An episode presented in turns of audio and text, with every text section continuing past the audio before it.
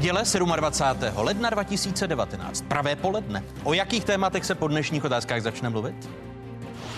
Princip jedné Číny nikdy nikdo nespochybnil. Ani Václav Havel, Václav Klaus, ani Miloš Zeman. Koho a čím děsí Čína?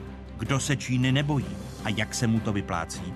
A komu vadí a komu nevadí, že se v zemi ztrácejí lidé?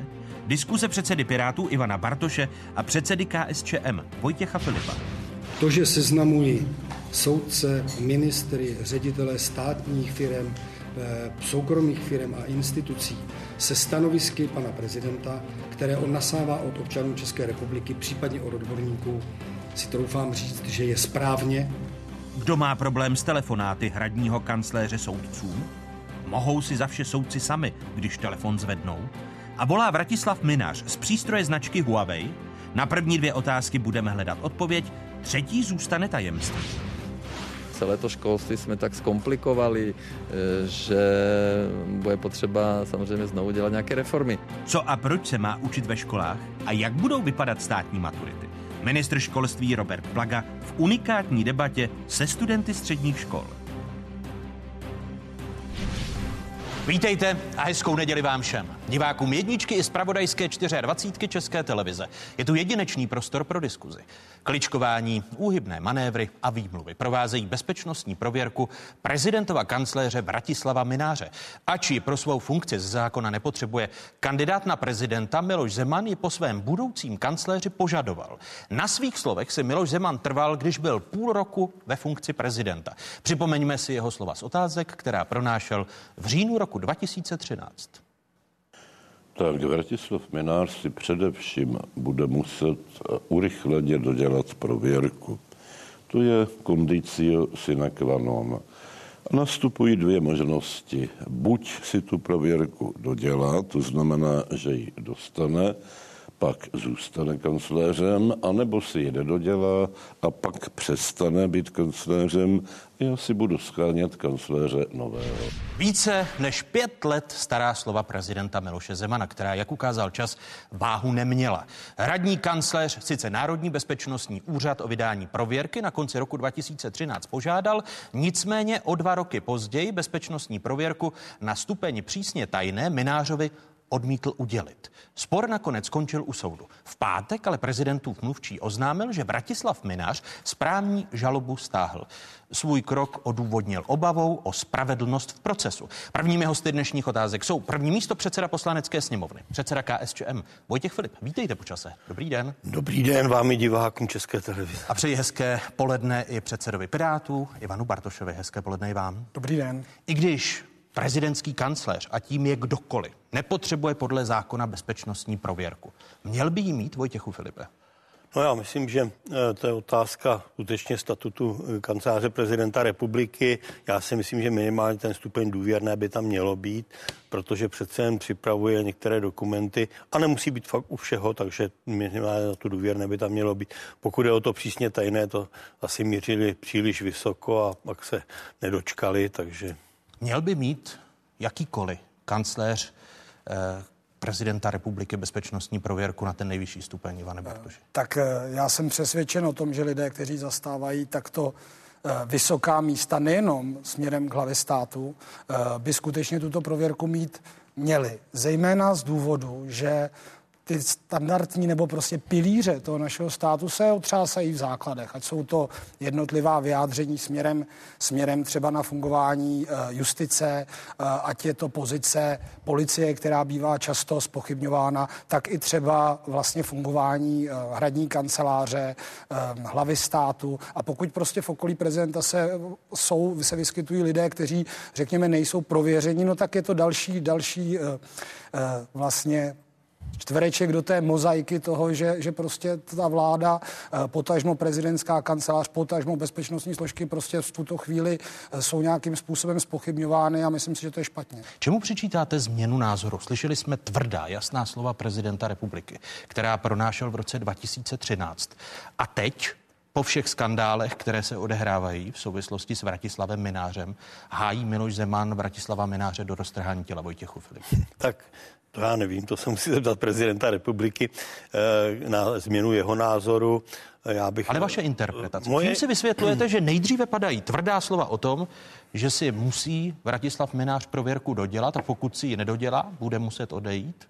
Nemá prověrku ne. po šesti letech? A... Já eh, jsem přesvědčen o tom, že eh, Miloš Zeman eh, změnil názor z určitých důvodů, které já neznám.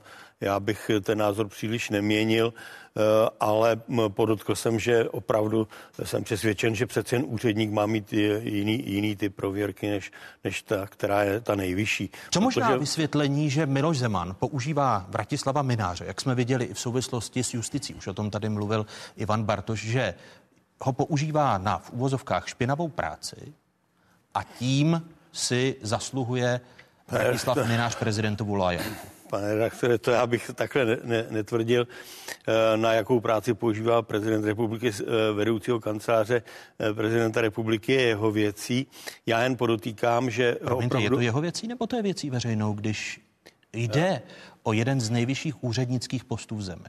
No, Přece jen bych dal přímo volenému prezidentovi, když už nemá z ústavy žádnou jinou pravomoc zvětšenou, když se změnila jenom způsob volby, tak by mu přece jen nechal nějakou vůli, aby si vybíral e, svoje spolupracovníky. To je asi věc, která je nespochybnitelná, že ten, který e, rozhoduje, si ty spolupracovníky má vybrat. Já vím, co to znamená, když e, e, mám všechny spolupracovníky e, volené a vybrat si nemohu nikoho tedy. Takže e, a naučil jsem se s tím pracovat, i, i to je možné samozřejmě. Takže eh, to je záležitost, která má své pro a proti. Jinak... Jinými eh, slovy vás neznepokojuje dění mě, kolem kanceláře mě, prezidenta? Mě znepokojuje, mě znepokojuje, protože uh, to, uh, a tady musím souhlasit, uh, může znamenat destabilizaci ústavního systému. A my se jí dotýkáme velmi často, té destabilizace, protože ten boj těch jednotlivých mocí, a myslím, že jsem to zažil zrovna ve vašem pořadu, kdy někteří nabádali k tomu, aby předseda Senátu byl jenom ten, který bude bojovat proti prezidentu republiky. Ne, že bude spolu se podílet na tom, aby ta Česká republika nějak skvětala, ale, ale prostě musí se vybrat ten, kdo bude bojovat proti prezidentovi. A to si myslím, že je špatně. Taková přispívá, výzva, tedy, přispívá tedy kancelář prezidenta k destabilizaci toho ústavního systému, respektive Může Vratislav... přispět, může přispět a já uh, musím Používáte říct, podmiňovací způsob, takže ano, nepřispívá. Může, ne, ne, takhle. Já říkám, může přispět svým chováním. A to, že někdy přispěje, někdy nepřispěje, je realita. To já vůbec nespochybňuji, že... A nyní přispívá? Já myslím, že to, co se odehrává okolo uh, té, té současné debaty, justiční, justiční debaty, uh, tak mi připadá za hranou možného. To Aha. říkám na rovinu. Protože uh, buď lže pan Baxa, pan Šimíček, tady takové názory jsem slyšel, že proč s tím teda nevyšel hned a proč eh, eh, to zdržoval. On má za sebou tu kauzu, kdy byl zároveň soudce a zároveň byl náměstek ministra spravedlnosti, takže určitá pochybnost tady také je, kdybychom ji chtěli dát. A stejně tak samozřejmě ta slova eh, Vratislava Mináře, že to, co je mezi čtyřma očima, nepatří na veřejnost. Ano, pokud se na něčem nedohodnu, tak není dohoda o ničem. Když se na něčem dohodnu, tak si jdu a nebo hledám tu dohodu novou.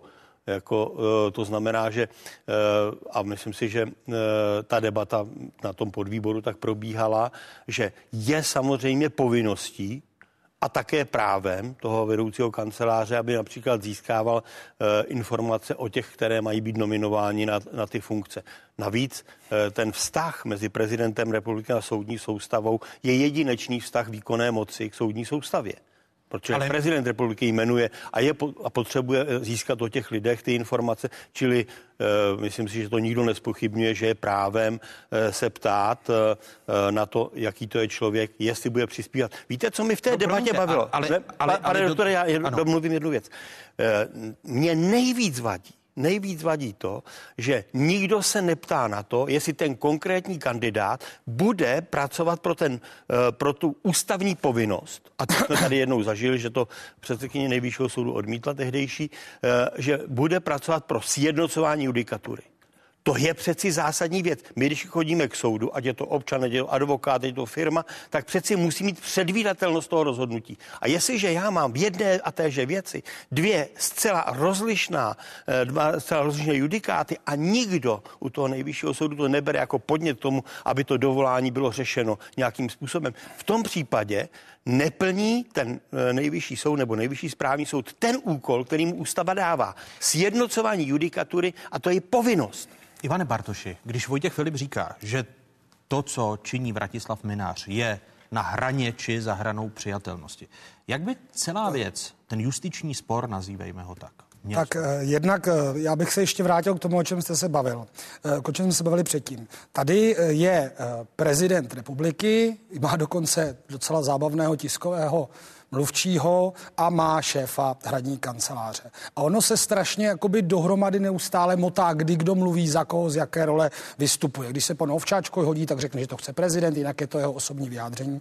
A do té celé vlastně kauzy, této justiční kauzy se vnáší jako mlha a zcela podle mě i účelově, protože vlastně ta komunikace, o které se tady bavíme, má dvě roviny. Jedno je prezident republiky sám a druhý je pan Minář. To běží od roku někde 2015. Jo, se já tady mám a to, to je pan Mazanec, to je pan Baxa, to je pan Šimíček. Prostě tam asi evidentně se čile komunikují různé věci a řada z nich, podle informací, které máme i co zaznělo eh, na tom eh, podvýboru pro justici, který proběhl minulý týden veřejně, já jsem za to velmi rád, eh, tak prostě to ukazuje na to, že tam skutečně k nějakému to nejde, že se setkají dva lidé a někdo z pozice řekne, já si dokážu představit a nic to neznamená. A já teda věřím spíše v tu integritu těch soudců, že to rozpoznají v danou chvíli a prostě evidují to jako věc za hranou. Promiňte, ale co mají dělat, když ty tlaky toho, že někdo rozhoduje o personálním složení a může ale, si povolávat, protože my ale, to, ale to není jenom o personálním složení, tam jsou prostě živé probíhající kauzy, kde třeba byly sdělovány,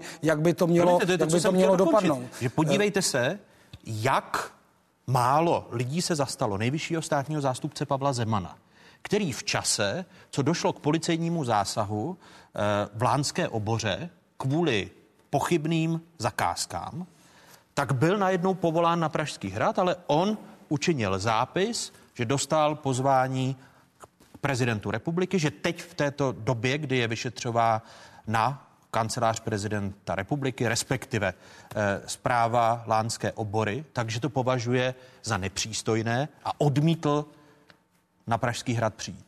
Na to si zase vysloužil kritiku prezidenta a jeho podřízených. Proto se ptám, kde jsou ty hranice, kdy v kauzách, které nakonec se týkají kanceláře prezidenta republiky, tak začne kancelář prezidenta vytvářet nátlak na policii, státní zástupce, soudce, protože rozhoduje o několika personálích. O tom, kdo bude generálem v případě policie. Eh, co spochybňujete tady? Já jmenování generála. Ne, ne, tak jako já, když si vezmu, vezmu ty, eh, ty pravomoci prezidenta republiky, eh, to, co je kontrasignováno, co není kontrasignováno, když si vezmu ten, eh, ta, tu vyváženost těch mocí, parla, eh, zákonodárné, výkonné a soudní, tak samozřejmě mezi těmi bo, eh, moci eh, probíhá neustálý jakýsi boj o, o tu rovnováhu. Boj by ale neměl být vydíráním, pane předsedo. No to, a to samozřejmě ne. A na druhou stranu nepovažujete za vydírání eh, od soudcovské moci, že oni jsou jediní, kterým se nesmělo sahnout na platy, ani když se snižovaly celé státní sféře? že policistům, eh, záchranářům eh, v nemocnicích se snižoval o 10%.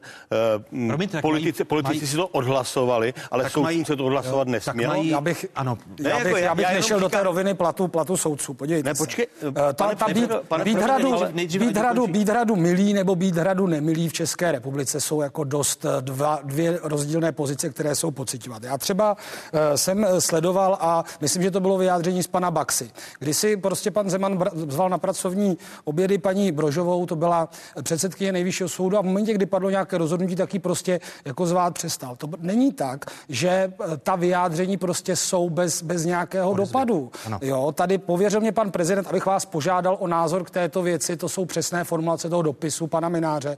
Prostě to je ovlivňování. Já jsem dával takový jednoduchý příklad. Jak tomu, za, jak tomu zabránit? Jestliže... No, podívejte, to je to, je to te, vy jste uvedl ten příklad a já to stáhnu na tu, řekněme, ne hradní politiku, ale na to, co třeba děláme my s těmi piráty. My máme ten registr schůzek. A prostě, i když na té schůzce nic nepadne a já se sejdu s ředitelem třeba Čezu nebo s generálním ředitelem Vodafonu, tak prostě vím, že to může být dezinterpretováno, někdo si to může vyložit jinak, dokonce si to může vyložit jinak aktér té schůzky.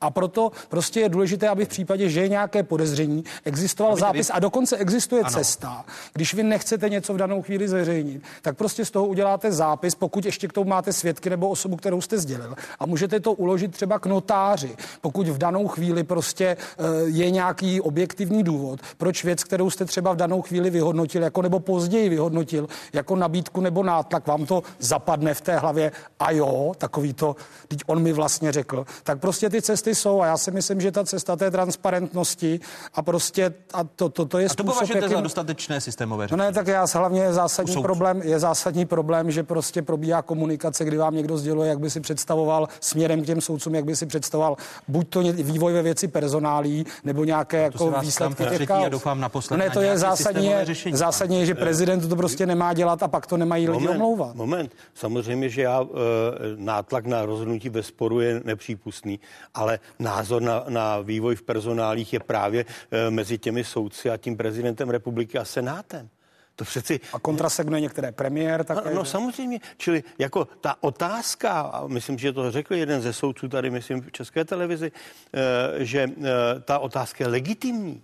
Ta otázka je legitimní, protože e, představte si, že někdo má nějakou ústavní povinnost a má ji naplnit a jako aby se nezeptal jiného na názor, jako, e, jakou má on integritu, jak si to představuje, protože ten výběr asi nebude z jednoho člověka. Promiňte, promiňte pane předsedo, ale e, když tam jsou konkrétní kauzy, které ten soud rozhoduje a na kterých má zájem prezident republiky a kancelář prezidenta republiky. To vám přijde normální ty no, věci mě, dávat mě, do souvislosti? Ne, to, to určitě ne. Jako na druhou stranu od toho mám vyloučení ve věci. Buď ten soudce řekne dobře, na mě byl činěn nátlak, já se nechám vyloučit, anebo ten účastník řízení řekne, uh, uh, prosím, tady mám občanský soudní řád a já chci, aby byl tento soudce vyloučen, protože já nevěřím uh, v tu, ne, tu objektivitu toho konkrétního soudce.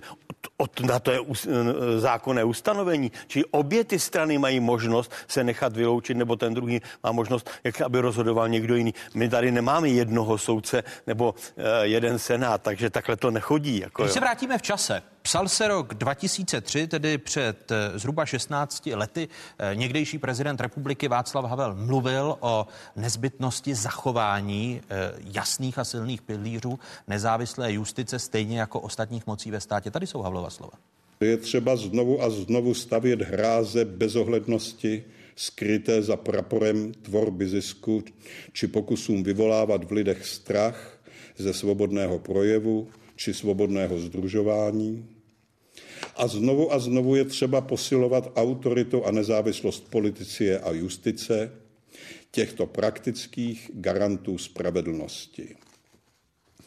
Různá bratrstva lidí vždy připravených se obratně obohacovat na úkor ostatních a usilovat přitom o beztrestnost či dokonce politické krytí, bohužel stále existují.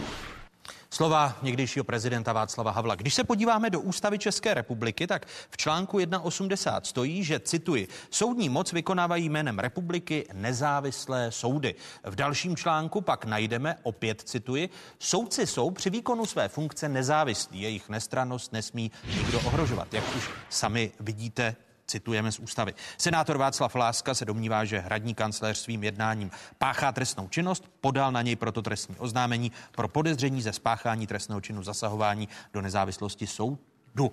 A v tom trestním oznámení najdeme i tato slova. Eh, k naplnění skutkové podstaty trestného činu pak dochází v okamžiku, kdy v rámci takových jednání začne určitá osoba sdělovat soudcům svoji představu, jak má soud konkrétní kauzu rozhodovat. A to způsobem, který opravňuje k závěru, že jde o aktivní působení na soudce, aby dle představ působící osoby skutečně rozhodl. To trestní oznámení Ivane Bartoši je na místě podle vás? Já si myslím, že je to, je to cesta, kterou můžeme řešit ten problém, který který prostě nastává tímto. A ještě k tomu ovlivňování, když se podíváte, eh, tam byla ten, eh, ta kauza s tím panem Šimíčkem, který řešil lesní zprávu Lány, zpravodajoval to, a k jeho obhajobě, že vlastně nedochází k tomu ovlivňování, co naopak posiluje ten pilíř, že on pak rozhodl vlastně v neprospěch v této kauze. Takže já si myslím, že, ta, že eh, je asi na těch jednotlivých potom soudcích, jo, jaká je ta jejich osobní odvaha. A já skutečně, já bych fakt odstínil tu, tu věc po, potom té jakoby mediální interpretace hradu mluvčích a těch faktických, faktických věcí, které se staly. Promiňte, a myslím ale si, když že se- pan, promiňte, myslím pane- si, že pane krok předsedo, senátora, kdy- myslím si, že krok Ano. Senátora Lásky eh, skrze, skrze tento krok trestního oznámení skutečně může vzít eh, do těch, vníst do těch věcí jasno, protože mně se nelíbí, že takto závažná věc, takto závažná věc i v osobě pana prezidenta, i v osobě šéfa eh, eh, hradní kanceláře Mináře se prostě řeší přes jako novinové titulky a ta vyjádření jsou, řekněme, dosti eh, jako zkreslená a z těch aktérů i vágní. Já jsem fakt sledoval ten, to jednání toho výboru pro tu justici. Ještě jednou děkuji, že teda umožnila sněmovna, že ten podvýbor byl veřejný, protože tam se toho nemohli účastnit všechny poslanci. A já si myslím, že prostě když chceme věc vyšetřit, tak eh, by se mělo postupovat prostě v první řadě přes poslaneckou sněmovnu. Já doufám, že Promiňte, a až vy- bude jednat sněmovna, tak eh, se vlastně i tento bod podaří zařadit, jestli budou nějaké závěry pod výboru pro justici, protože zatím tam vůle nebyla. Tam jsme byli ti, co navrhovali tento bod na jednání sněmovny, měli jsme důležité věci na řešení, že Eh, tak, eh, tak toho vyblokovali a ten krok senátora Lásky já vítám. Vy vítáte krok senátora Lásky, ale zároveň v pátek přišel ten krok Vratislava Mináře, který vzal zpět žalobu podanou u Městského soudu v Praze a začal spochybňovat nestranost některých soudců Městského soudu v Praze.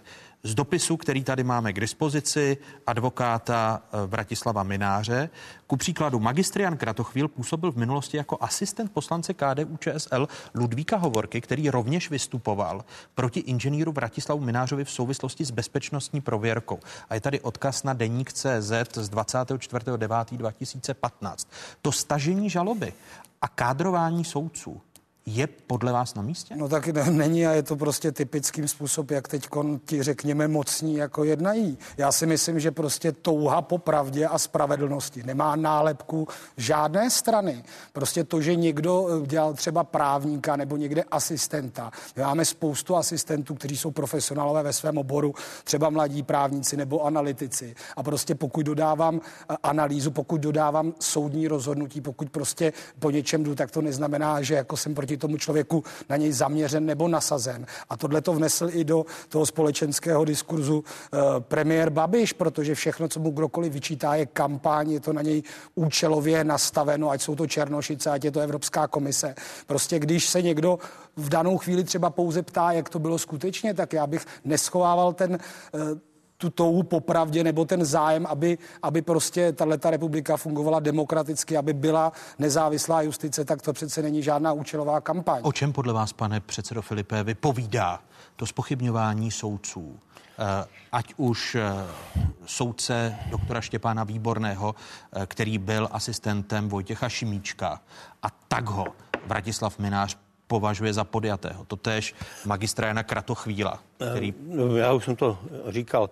Pokud je o eh, návrh eh, pana senátora Lásko, nebývalý policista, jistě eh, je to kvalifikovaně eh, zpracovaná, eh, zpracovaný materiál. Tedy, je tedy na místě podle vás. To, to je možné. eh, Takhle, eh, každé trestní oznámení je bezformální i právní akt, který může podat kdokoliv. Jestliže ho podává bývalý policista, současný senátor, tak jistě eh, ho zpracuje ve vysoké kvalitě a eh, je, je to možné.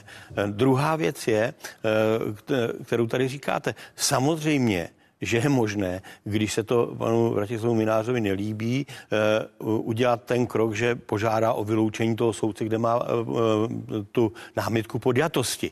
Eh, Ale to on neudělal. on stáhl on celou stáhl- žalobu. Ale to je druhá, eh, protože on je jediným pánem nad žalobou, protože ten, kdo dává žalobu, ji taky může vzít zpět. Eh, A pak se o ní nerozhoduje, pokud to není samozřejmě v trestní věci, kde je státní zástupce.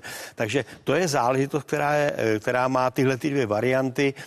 Zvolil pan Minář tuhle tu variantu, je to jeho právo, já těžko budu spochybňovat jeho právo. Na druhou stranu, pokud se chce bránit a řekl, že se bude bránit soudem, má za sebou to rozhodnutí, které jste tady citoval prezidenta Miloše Zemana, že si má o to požádat. Tak, Ale to už neplatí, evidentně. No to už je- to, to si musí vyřídit oni. Ne, do toho, promiňte, do toho ale já se nenechám ne, jas- zatahovat. jasné, ale, ale, ale, Pane, pane předsedo, tady je jasná věc, na kterou se znovu ptám. A ta se týká toho, že jeden z nejvyšších státních úředníků v zemi začne stahovat žalobu, byť jeho nadřízený Miloš Zeman řekl, měl Ano, by být ano, prověrku ano. a při stažení té žaloby kádruje soudce, že někdo dělal ale, asi... já, ale já vám na to Já odpovídám. ptám, já vám na to jest- odpovídám. Já bych, kdyby, kdybych měl... Kdyby to kdybych byl váš měl, kancléř. kdybych, kdybych měl, Neříkejte, co já byste udělal, kdyby to byl váš kdy- kancléř. Kdybych, kdyby byl v pozici Vratislava Mináře a měl bych za sebou prezidenta republiky, který mě jmenuje nebo nejmenuje a jeho požadavek by byl, abych měl prověrku, tak bych samozřejmě, kdybych měl pochybnost o tom soudci, dal návrh na vyloučení toho soudce. Nikoliv, že bych stáhnul žalobu, když už jsem jednou podal, tak na ní budu trvat, protože mám proto nějaké objektivní důvody. Eh, Jinými slovy, podle vás to vypovídá o tom, že se Vratislav Minář bojí a využil té situace. Kdyby, kdybych já eh, byl v pozici prezidenta republiky, tak bych požadoval to, co po, po mně chce ten, eh, ten zákon. To znamená, jestliže mám někoho jmenovat, tak musím o něm vědět dostatek o to, aby vykonával tu práci. Čili eh, tu pozici si dovedu představit v obou, obou rovinách a nepožaduju něco, co nepotřebuji, případně e, budu usilovat o to, aby vláda, protože prezident součást e, výkonné moci nemůže e, předložit návrh zákona, musí o to požádat vládu, tak aby mi vláda uložila, že e, tam doplní e, tu, tu povinnost té prověrky. A potom bych tu prověrku požadoval, protože bych řekl, já se tady nenechám mediálně stíhat za to, že ty nemáš prověrku, protože to zákon vyžaduje, tak si ji koukej podat. Jo. Takhle já bych postupoval, ale to je věcí těch dvou. Já jenom říkám, jaká je právní rovina té věci. Vy si je nechcete pohněvat, že? Ale Pane doktore, Já jsem- takhle, já jsem takhle to přeci není. Vy mě znáte. No, ale- Já jsem často, eh, často eh, označován za to, kdo, eh, kdo je na straně prezidenta republiky. Na druhou stranu víte, jaké mám spory s prezidentem republiky a když něco řeknu, tak vždycky si za tím svým slovem stojím. A jestli se mi něco nelíbí, tak to řeknu nahlas.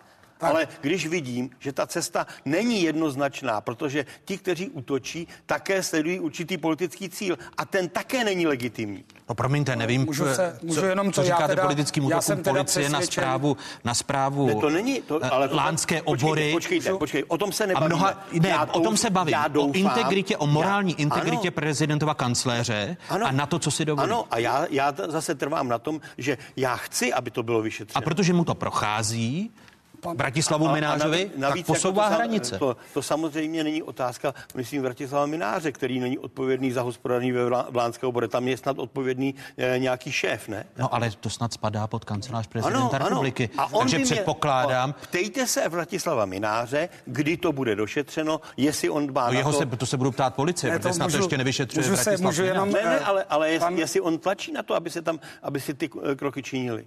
Oni, oni nevěří policii. Pan, pan, pan, Zeman pan Filip je dobrý právník, schopný rétor a v politice je dlouho. Samozřejmě pan Zeman naprosto přesně ví, kdo je pan Minář. On ho tam na tom hradě chce, proto ty kroky nikdy nebyly. Prezident by mohl. Tady jsme se dívali na kolik pět let staré vyjádření. Kdyby prezident chtěl, tak bouchne do stolu a řekne panu Minářovi, dones prověrku, nebo tady nebude. Zrovna tak je tam takhle pan Nejedlý. Prostě to je taková jako hrát, nevím pro koho. Ten, když udělá tohle, proč by vláda úkolovala prezidenta, když prezident vládu drží, opakovaně jmenoval premiéra Babiše, to je tak jako, eh, pojďme, Ale pojďme předse- cestou.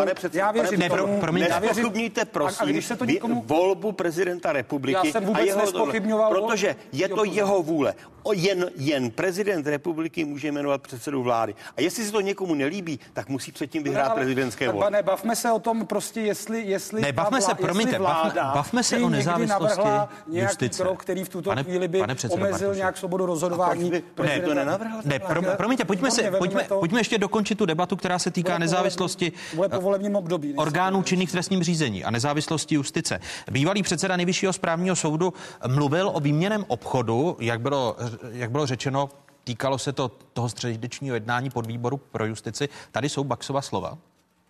Nejprve jsem ve své pracovně tedy vyslechl od prezidenta republiky jeho kritiku několika rozhodnutých, ale bohužel i živých běžících případů. A když jsem se mu snažil vysvětlit podstatu soudcovské nezávislosti a nemožnost zasahovat do těch běžících případů, následovalo z jeho strany jasné sdělení, že jsem šéf soudu a že mám všechno zařídit a že soud nemá takhle nadále rozhodovat. Slova bývalého předsedy nejvyššího správního soudu Josefa Baxy. Ministru spravedlnosti nevadí fakt, že se politici stýkají se soudci, nicméně má to podle něj své hranice. Mě trošku mrzí v téhle situaci, že pokud tedy se ty události odehrály tak, jak prezentuje pan bývalý předseda nejvyššího správního soudu Baxa, tak mě mrzí, že s tím přichází nyní.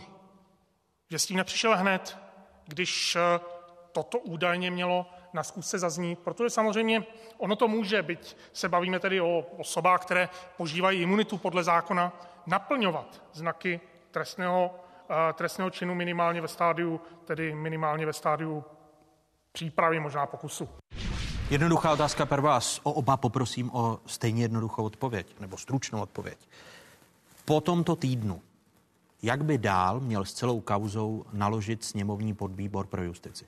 Pane předsedo? Eh, tak my v úterý máme klub Pirátů, kde bude Jakub Michálek reportovat o těch závěrech a tam zaznělo i to, že by se ten podvýbor pro justici měl sejít ještě jednou. A já bych chtěla, aby se toto odehrávalo dál na poli poslanecké sněmovny, aby tento bod byl zařazen a z na výboru plénu? tam na plénu a z výboru tam šlo prostě jasné stanovisko plus nějaké, řekněme, agregované závěry, protože tam skutečně probíhala debata, debata mezi těmi jednotlivými aktéry, panem Baxou, panem Minářem a poslanci, kteří jsou v tomto podvýboru pro justici. Odpověď Vojtěcha Filipa?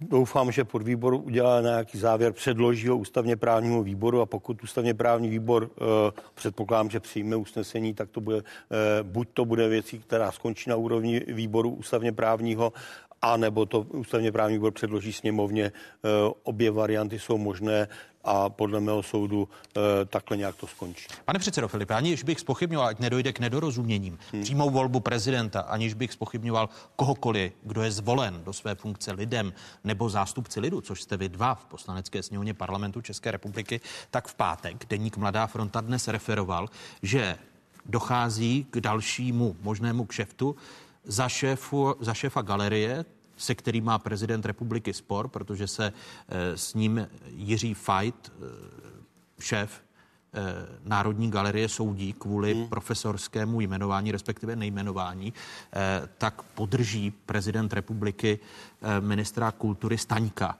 který není příliš výrazným ministrem kultury. Tak já nevím, eh, kde bereme eh, si to hodnocení, že není výrazným ministrem kultury. Ano, eh, je... Vy ho považujete za já myslím, ze že... schopných ministrů? Ano, Víte proč? Protože se zastal otáče, otáčeho hlediště v Českém Krumlově. A to způsobem, který dokázal před ním pouze jeden člověk. A to si myslím, že je eh, důležité pro mě. Podle vás tedy patří k těm schopnějším, on, on, patří, které... on patří k těm, které... Já jsem to nečekal na rovinu řečeno, protože uh, on při své um, působení v komunální politice, já jsem ho příliš neznal, ale na druhou stranu, když se podívám, tak ta, ty jeho kroky, které směřují k tomu, abychom si zachovali onu jedinečnost otáčeho v Českém Krumlově a vím, jaké tam má bojovníky proti sobě jo, kdy eh, ten začátek je přeci v tom podvodu, kdy eh, bylo nafoceno, eh, nafocena zahrada bez otáčeho liště, když bylo demontováno. Ne, je to, je to jasná odpověď, a, a, aniž ano, bychom se bavili otočně. Ne, ne, ale já jsem to považoval, já vám říkám důvod, proč ano, já ho považuji za, za člověka, schopného, který, vy byste, vy byste se dostával. Tak já, to není maličkost. Já teda to, no, já teda nebudu řešit nějaké křtiny, knížky, které se účastnil pan ministr, ale já ho teda nepovažuji, že... Pan ministr ji nekřtil. Že funguje dobře, protože já jsem teda vystudovaný knihovník a jestli se něco stalo na přelomu tohoto roku, tak knihovny nedostaly patřičné financování na eh, dodávku elektronických článků.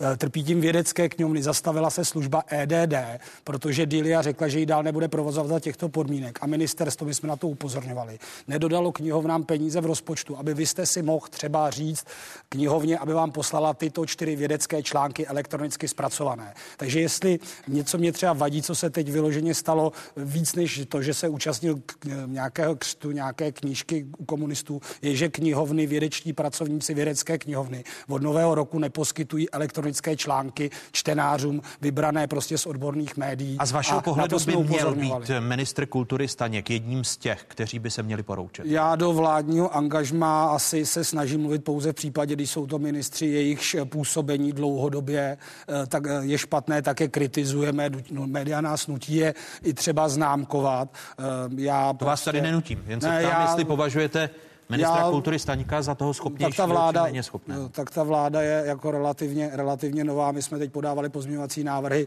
eh, k autorskému zákonu, tam nám je prostě zařízli jak od ministerstva, tak, tak na vládě, pak ve sněmovně dokážu si představit prostě ministra, který se skutečně jako věnuje těm důležitým věcem v otázkách kultury. Nechci tím schazovat otočné eh, vlastně tu točnu, ale, ale nemyslím si, že, že za tu krátkou dobu jako udělal něco spektakulárního, naopak vidím ty zásadní Víte, chyby. pane předsedo, kolik je otáčivých lodištěk na světě? A to je k výkonu Ne, ne, počkejte, já se ptám, já, já vím, že to nespochybujete. dost relevantní.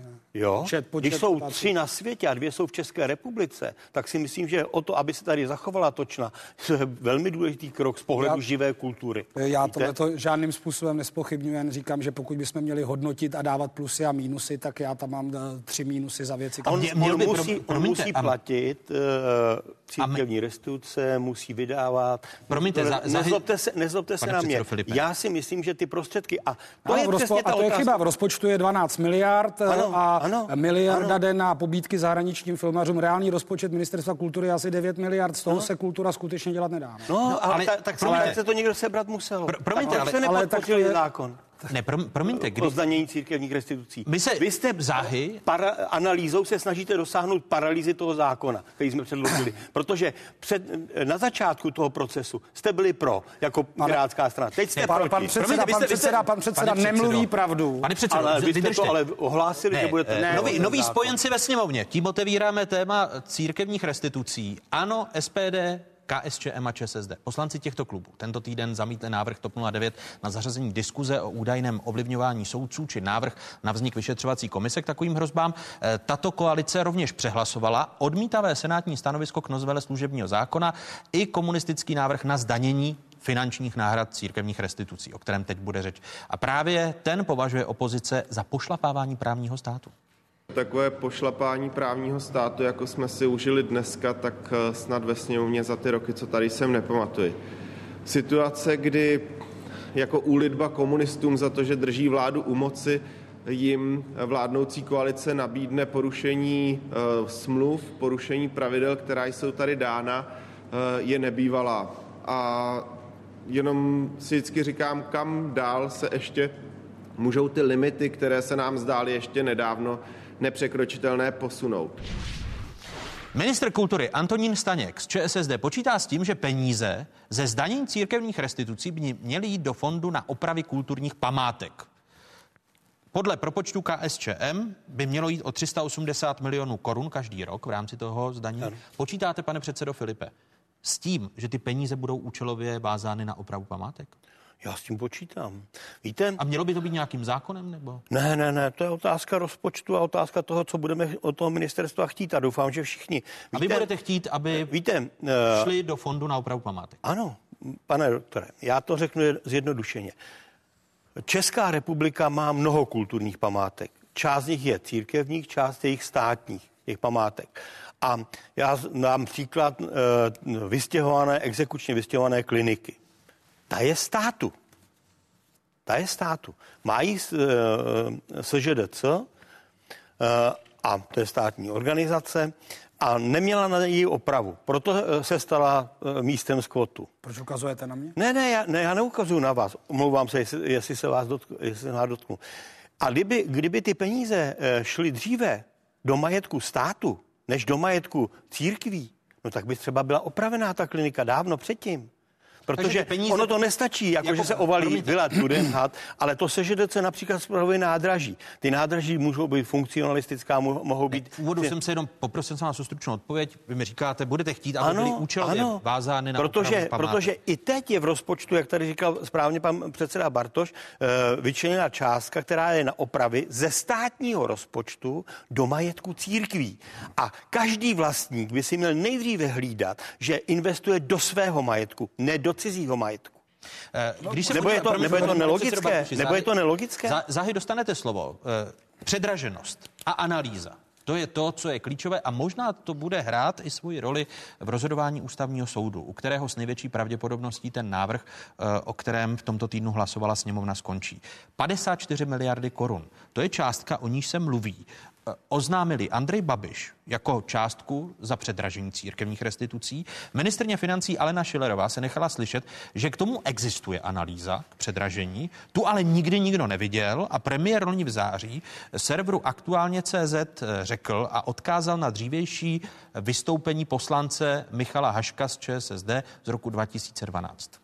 Taková analýza samozřejmě možná je. My samozřejmě máme ji hotovou docela, bych řekla, ve vysokém stupni. My jsme si tehdy dělali, když jsme se už stavěli k tomu návrhu v první, ča- v první chvíli.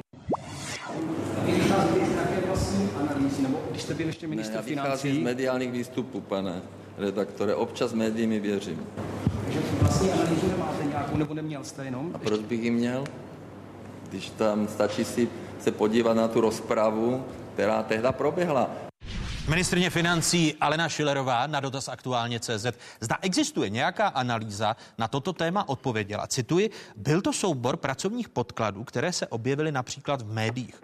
Konec citátu.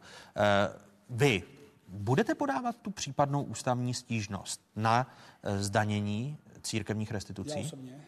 Piráti. Eh, Jestli se k ní eh, po já, případě já, vaši já, já senátoři připojí. Že tam bude, tam bude podle mě velká souhra i, i uh, lidí, kteří se zabývají ústavním právem, tudíž právníků. A já jenom chci říct dvě věci. Promiňte, ale zazně, tu, tu ústavní, můžu zareagovat promiňte, pane předsedo, ne, zare, zare, zareagujete, ale jenom mi odpověste, jestli budou vaši senátoři eh, patřit k těm, kteří pokud bude podána ústavní stížnost, se k ní připojí? Eh, já nemám tuhle tu informaci, ale ta ústavní stížnost je na místě a právě proto my jsme do toho hlasování potom už vůbec nevstupovali. Já jsem chtěl říct ještě jednu věc, která tady zazněla, která není pravda. Rozpočet, když eh, kritizujeme, že je podhodnot, pod, podfinancovaná kultura v České republice, tak prosím vás neoperujme v rámci toho rozpočtu Ministerstva kultury, ale vraťme se přesto, když je ten rozpočet sestavován, kolik tomu Ministerstvu kultury připadne v rámci toho celého balíku. Takže to není tak, že protože tady mám nějaký balík, tak těmhle seberu a těmhle dám. Ne. Když chceme financovat kulturu smysluplně, tak prostě ten rozpočet je malý. To, jaké jsou jeho složky, prostě potom není relevantní a ty přesuny to nevytrhnou. No, druhá věc relevantní je, je. V druhá věc je, v tomto roce se samozřejmě žádné účelové peníze tohoto typu jako neuvolní, protože to půjde k ústavnímu soudu. A pane Filipe, já mám takové podezření, já to teď jak ta kauza vypadá. My jsme se bavili s ústavními právníky. Ta věc půjde k ústavnímu soudu a je velmi vysoká pravděpodobnost, že ten zákon bude schozen ze stolu jako protiústavní. A vy pak budete moct svým voličům říct, my jsme tady toho dosáhli, ale ten ústavní soud nám to zrušil. Vy, vy si tam uděláte fajfku, jako by splněno. My jsme celou dobu a není to jenom to, co tady říká paní ministrině, včetně toho prvního projednávání na podvýboru, kde hlasoval Jakub Michálek, chtěli, aby ministerstvo nebo aby vláda dodalo skutečnou analýzu, která reflektuje, co se stalo v době schválení těch restitucí, jaká je z té doby. Protože pan Babiš mimo jiné v nějakém rozhovoru, kde si to tam měl špatně poznamenáno, zahlásil, že došlo k předražení o 50 miliard, což prakticky hovoří, že vlast, celá 54 ta čas, miliard. No, že vlastně, no. Eh, že měli církve dostat v rámci ne restitucí, ale toho vyrovnání za ten majetek, který nedostanou dostanou pouhých 5 miliard. Tak moment. Jako jediná, jediná studie, o které jsme se bavili na plénu poslanecké sněmovny, myslím, že ji prezentoval nějaký poslanec KSČM, je jakási diplomová práce. My jsme celou dobu apelovali na ministrině, ať něco k tomu dá, ať se o tom vůbec můžeme bavit. E, nic takového se nestalo. Ministrině několikrát řekla, že e, ta data má. Řekla to veřejně, řekla to ve sněmovně. A nic takového, a třeba my jsme se bavili s, s panem Antošem, to je ústavní právník, který nejen z důvodu neexistence té studie hovoří o tom, že prostě to nemá šanci no. uspět. Ne, promiňte, ještě Eh, já, protože když nás odkazuje premiér tohoto státu na eh, ministrně financí, ministrně financí zase na soubor pracovních podkladů, které se objevily v médiích a zároveň nás odkazuje na Michala Haška. Tak se vrátíme do roku 2012. Poslechneme si slova eh, Michala Haška, někdejšího místo předsedy ČSSD, který rozporoval vládní návrh zákona o majetkovém vyrovnání s církvemi a pronášel tato slova. Celková kompenzace předpokládána podle vládního ocenění 134 miliard korun, finanční kompenzace 59 miliard. Pokud bychom nespochybňovali rozsah majetku, který uvádí vládní materiál, za použití tržních reálných cen je nárok 81 miliard korun a finanční kompenzace vychází na nějakých 47 miliard korun. Ono platí v těch celkových číslech, dámy a pánové, že suma sumárum nám tam falíruje nějakých 53 miliard korun v neprospěch státu, tedy v neprospěch daňových poplatníků, v neprospěch občanů České republiky. Děkuji, Filipe. Už sama ta částka, kolik lítá částek za předražení, nemůže nahrávat těm, kteří podají stížnost k ústavnímu soudu? Tak, uh, Jasná odpověď. Za prvé může nahrát. A Takže připouštíte, že to záleží je na, záleží na to, jak se ústavní soud k tomu postaví. Podívejte se, tady existuje, eh, existuje precedent že, a taky nemluví, všimněte si, eh, ti kritici toho našeho návrhu na zdanění eh, těch náhrad, protože oni to nejde jenom o náhrady toho majetku, ale jde i o provozní prostředky, které se tam posílají po dobu těch 20 let. Ona ta, uh, už neplatí modus vivendi, protože už v roce 90 se církve osamostatnili a stát na ně nemá žádný vliv, ale peníze po státu pořád chtějí. Takže to je realita.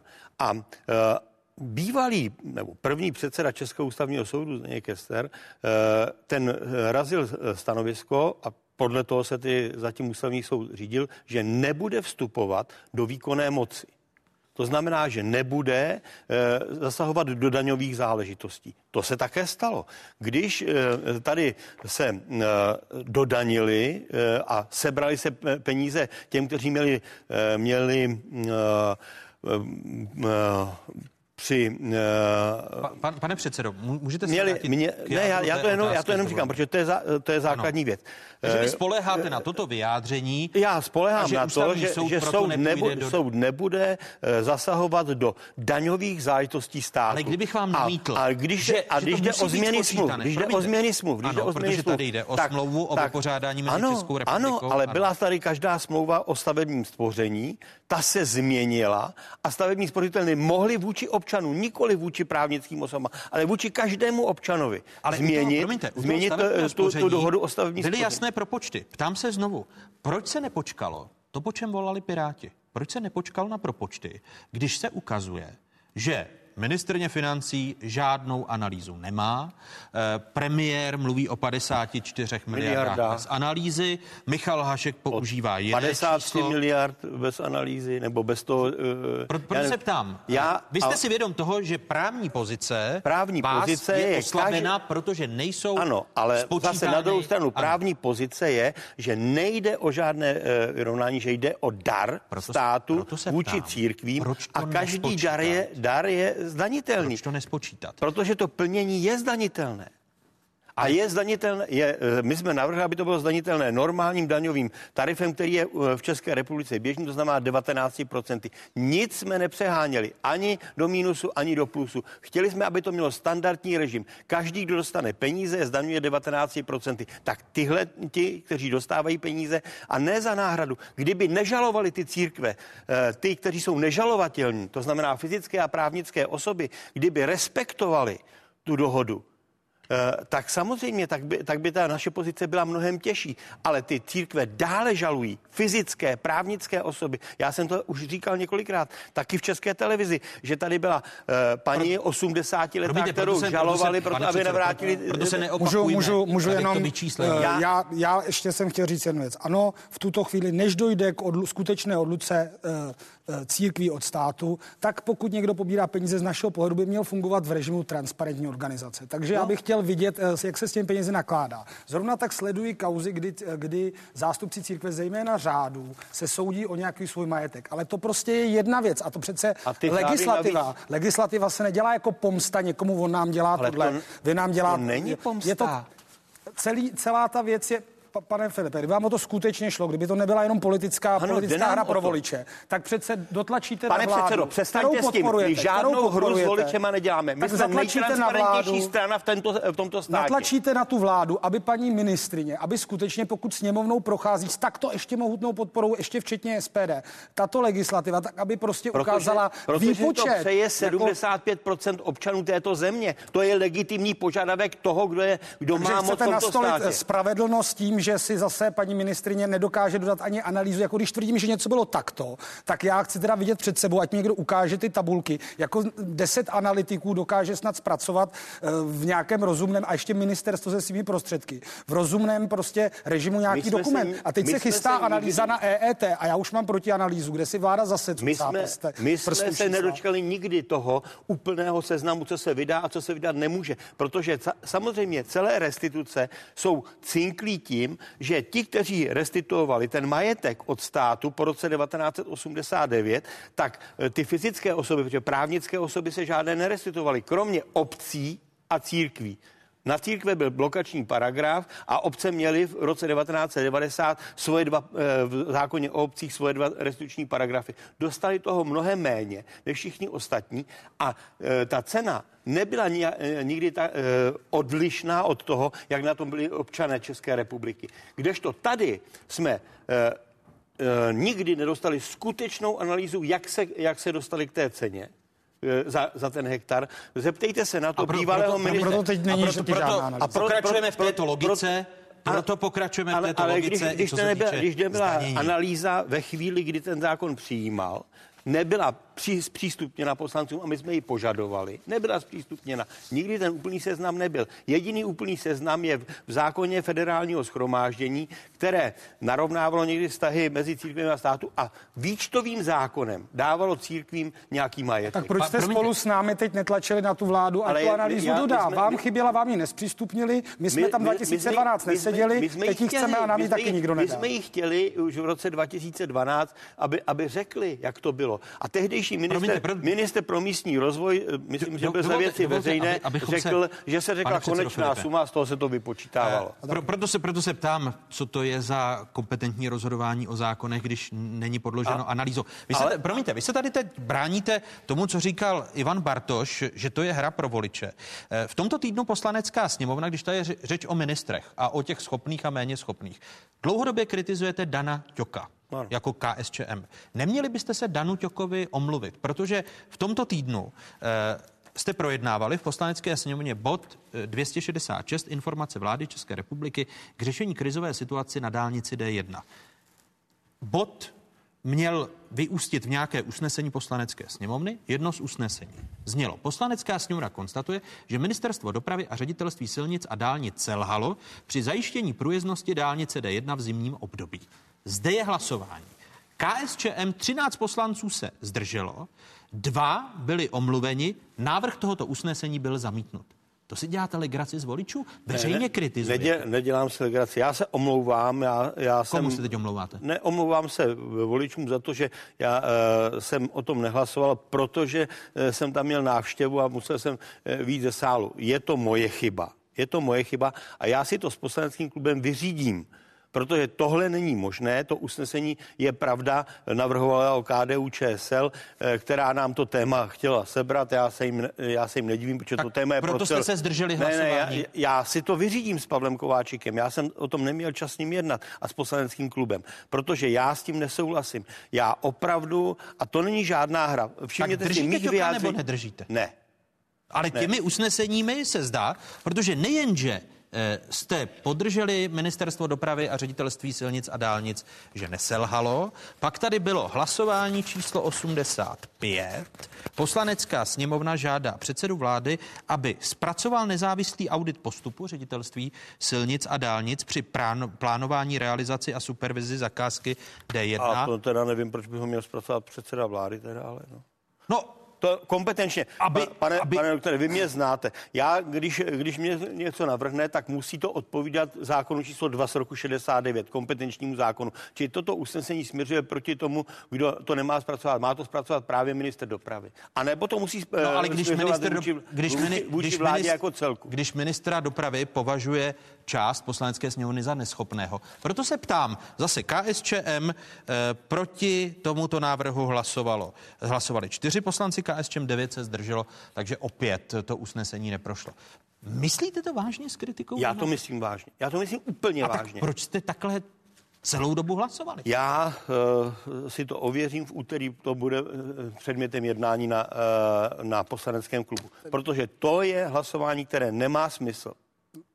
Nemá smysl, jako nema, nedává logiku, jak jste nedává, nedává logiku, nedává žádnou logiku v našem postupu, protože my jsme jasně řekli, a víte, že jsem to byl já den potom uh, uh, po schválení důvěry vládě, uh, který se otevřel kritiku uh, Dana Ťoka. No vy jste ji otevřel i před uh, Ano, jmenováním ano, Dana ale- Ťoka opět do funkce, ale proto se ptám, že tady poslanecká sněmovna... Protože dlouhodobě si myslím, že ministerstvo dopravy má fungovat jinak.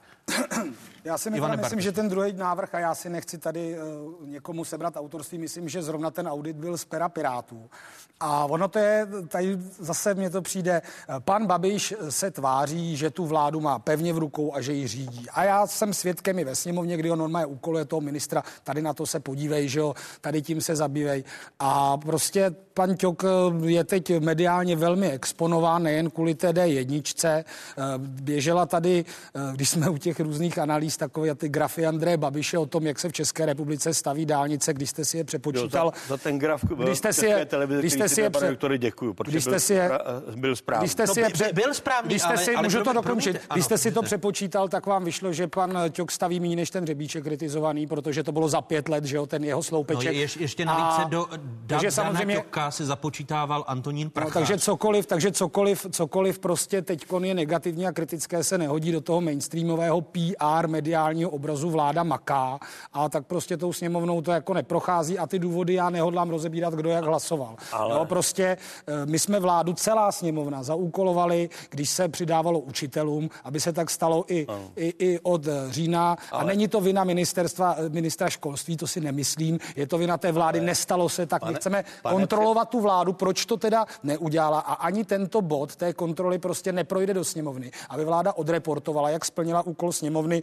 který byl k devátému a stalo se tak až od prvního Což je podle roku. vás vinou KSČ, Ne, protože to je prostě způsob, jakým jako jede ta drží- vládní koalice a podpory a někdy to je skutečně věcná podpora, že potřebují protlačit vláda nějaký zákon a někdy to je pouze, že se nehodí, aby ministr, který prostě je špatný, dostal takhle ten, řekněme, rétorický políček, protože to, že eh, by potom žádnou analýzu nedodal, bohužel v rozložení jsou v poslanecké sněmovně, po něm ta sněmovna navenek vlastně nebude chtít, zase to budou jednotlivé kluby, kterým jde o to, aby se ta D1 řešila, zatímco prostě vládní koalici eh, jde o to, aby Teď to dobře na vypadalo. Vojtěcha Filipa, kterého Ne, považujete já za jsem se součást podíval na vás, koalice. úmyslně jsem neukázal. Ne, ne, ne, ne, takhle, Eh, pane předsedo, eh, já nevím, kdo podával ten návrh. Já jsem tady jenom řekl, že eh, já mám rád, když ten návrh směřuje přesně podle toho, jaká je kompetence poslanecké sněmovny vůči vládě, vůči ministerstv, jednotlivým ministerstvům.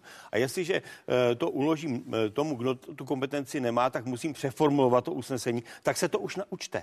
Jste součást toho uh, neoliberálního uh, pol, politického kartelu, tak to s, s nima dělejte, naučte to třeba od Marka Bendy. Já nevím, kdo vás to má já nejsem, já nejsem Honza Lipavský, abyste na mě zkoušel tady nějaké Ne, ale- nálepky. ale ne, Jste já- středová liberální strana No, s nějakým jste- neoliberalismem. jste- Tady to tady zkoušeli jiní. Ne, ne, jako já to jenom jsme- říkám, tak se e, nedivte se, já, já nejsem proti tomu, proti tomu, aby se tohle kontrolovalo. Víte, že jsem i navrhoval usnesení, která byla.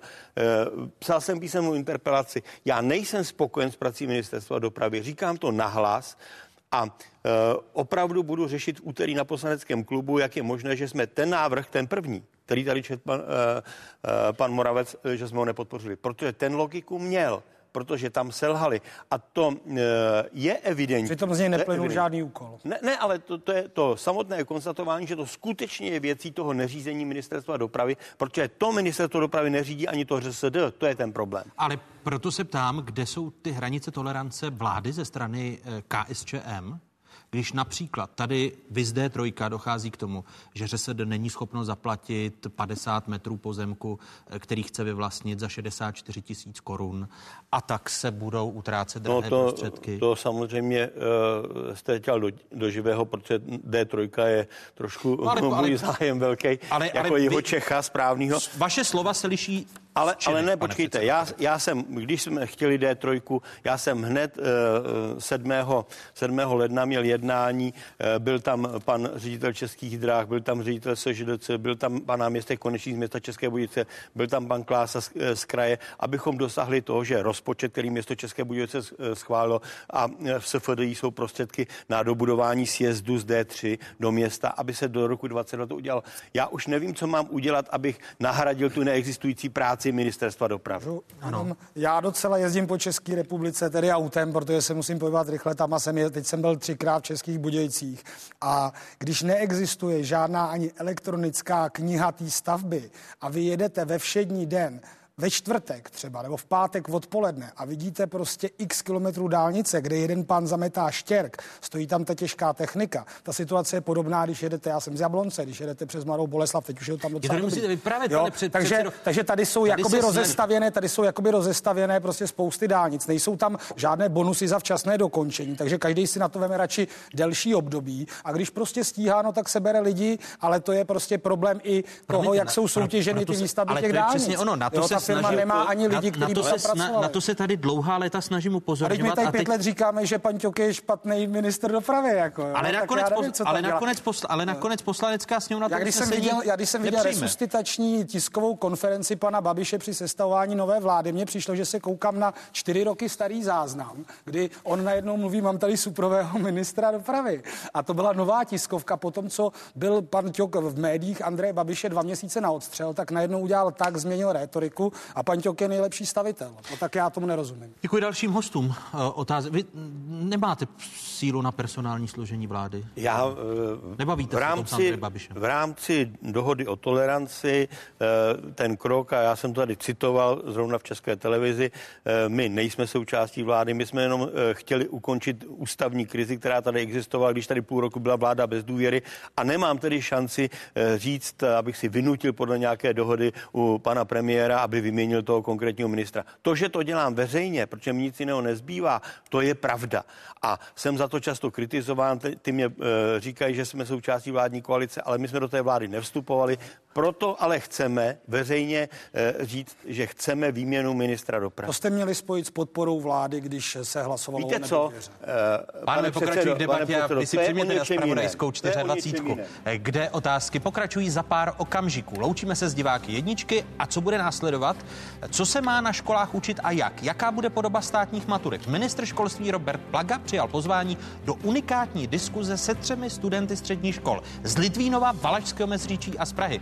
Přepněte si po stručných zprávách otázky pokračují na 24. Jste na správné adrese, tady je spravodajská jednička v zemi, tady je ČT24. O jakých tématech se po dnešních otázkách začne mluvit? Dobrý den, já vás vítám u přijímacích zkoušek. Co a proč se má učit ve školách? Studenti versus minister. Diskutovat přijde ministr školství Robert Plaga a studenti středních škol. Třídní učitelka vlastně e, nám známkovala i tu maturitu. Dneska to dělá nějaká instituce, pro mě to jako absurdní. Státní maturita jako věčné téma. Co a pro koho má být povinné a od kdy? Jak důležitá je maturitní zkouška a co u ní mají studenti ukázat? A jak střední školy připraví maturanty pro život? Téma druhé části otázek. Ještě jednou vám všem divákům z Pravodajské 24. hezké nedělní odpoledne. Stále je tu jedinečný prostor pro diskuzi. Školství ovlivňují politické spory, snaha krajů o zavedení pevné hranice úspěšnosti pro přijímání na střední školy. Spory kolem obědu pro děti zdarma a v neposlední řadě i spekulace kolem možného odvolání ministra školství. Kolikáte v pořadí? I přes všechny dohady se učitelé ale dostali vyšších platů. Vláda opravdu přikročila k tomu, co slibovala, že platy ve školství porostou, takže ten plat se o těch 15% posouvá, což je těch necelých 4, 40 tisíc. Ale stále není jasné, zda slibovaný nárůst přijde i v letech následujících. Mé pozvání přijali a máme tady netradiční složení otázek. Vítám ministra školství, mládeže a tělovýchovy Roberta Plagu. Hezké nedělní odpoledne, pane ministře. Dobrý den. A vítám tři studenty středních škol. Z druhého ročníku je to Kristýna Komůrková, která je z gymnázia Tomáše Garika Masaryka v Litvínově. Kristýno, vítejte. Dobrý den. Mé pozvání přijal i muž ze třetíku, Erik Zábrucký z gymnázia Františka Palackého ve Valašském Meziříčí. Eriku, děkuji, že jste hostem otázek. Krásné nedělní odpoledne. A ve čtvrtém ročníku střední školy, konkrétně střední zdravotnické školy 5. května v Praze, je Michal Chochol. Děkuji také, že jste hostem otázek. Kristýno, kdybyste byla ministrní školství, jaký první krok byste učinila ve funkci z pohledu studentky? Z pohledu studentky, myslím si, že bych zavedla tu povinnou maturitu z matiky. To bych udělala. A zvedla bych učitelům platy. To jsou první dva kroky. Jo, protože si to Vás, zaslouží. vás asi nebudou mít ostatní středoškoláci rádi. Že ne? Velmi často právě slýchávám, že naopak nechtějí povinnou maturitu z matiky a vy byste ji zavedla jako povinnou. Uh-huh. Vy se na ní těšíte, vás se bude apropos týkat, jestli se nemýlím. Já jsem první ročník, který povinně maturuje z vy se, na, vy se na ní těšíte. Eriku, vy, kdybyste byl ve funkci ministra školství? Určitě souhlasím, souhlasím s tím zvýšením eh, platu pro učitele, protože samozřejmě všichni jsme se setkali s učiteli eh, takovými, s učiteli, s učiteli jinými, ale eh, každý ten učitel, není to určitě jednoduchá práce, a někdy i my studenti k tomu přispíváme, že to úplně není jednoduchá práce. Eh, takže to je jedna z těch věcí. A Záleží, jestli si to uvědomujete. Eh, no, kvůli, určitě. Kvůli určitě. vám by učitelé mohli dostávat rizikové příplatky? to ne, to ne tak já nevím, kvůli mě asi ne, ale eh, kvůli jiným jo, studentům. Ale, ale určitě další věc, další věc eh, je takový, takový ten kompromis mezi kreativitou a, a eh, kvantem informací v těch hodinách. Jo. Aby, to nebyl, aby to nebyl ten monotónní, monotónní systém vyučovacích hodin a aby, abychom trošichu, trošičku jako studenti měli prostě ten kompromis mezi kreativitou v hodinách a mezi tím kvantem toho vzdělávání těch informací. Uh, Michaeli. Tak já budu z části souhlasit s, se studenty, nicméně rozhodně bych tedy zvýšil učitelům platy, protože pokud učitel bere stejně při svém vysokoškolském vzdělání jako třeba někdo, kdo absolvoval pouze střední školu, tak si myslím, že to je absolutně nepřijatelné. Ale rozhodně bych byl, řekněme, důslednější ve vybírání oborů, které musí maturovat z matematiky a které ne. Tak se nám to tady rozděluje na tři hlavní témata. Platy učitelů, maturita z matematiky, státní maturita jako taková a způsob učení se. Vy jste spokojeni s tím, eh, co vám vzdělávací systém nabízí? Už se toho dotknul Erik. Eh, to možné memorování, kompromis mezi eh, dovednostmi a mezi nějakými fakty nebo daty. Hmm. Michali. tak já jsem určitě rád, že už se ze školy, respektive ze škol, odstranil, řekněme, mm, řekněme, učení bez souvislostí. Už se daleko častěji setkáváme s, že učitelé vlastně neříkají jak, ale říkají i proč to tak je, proč to tak vzniklo, k čemu je to třeba dobré ale není to ve všech předmětech. Jako například, v čem si myslíte, že vás škola dostatečně nepřipraví na život v 21. století, jako tu nejmladší nastupující generaci? Opět nerozumím otázce ještě. Eh, jestli máte pocit, že existují nějaké předměty, jejich obsah, který vás nepřipravuje dostatečně na život v 21. století a zůstává v tom století minulém?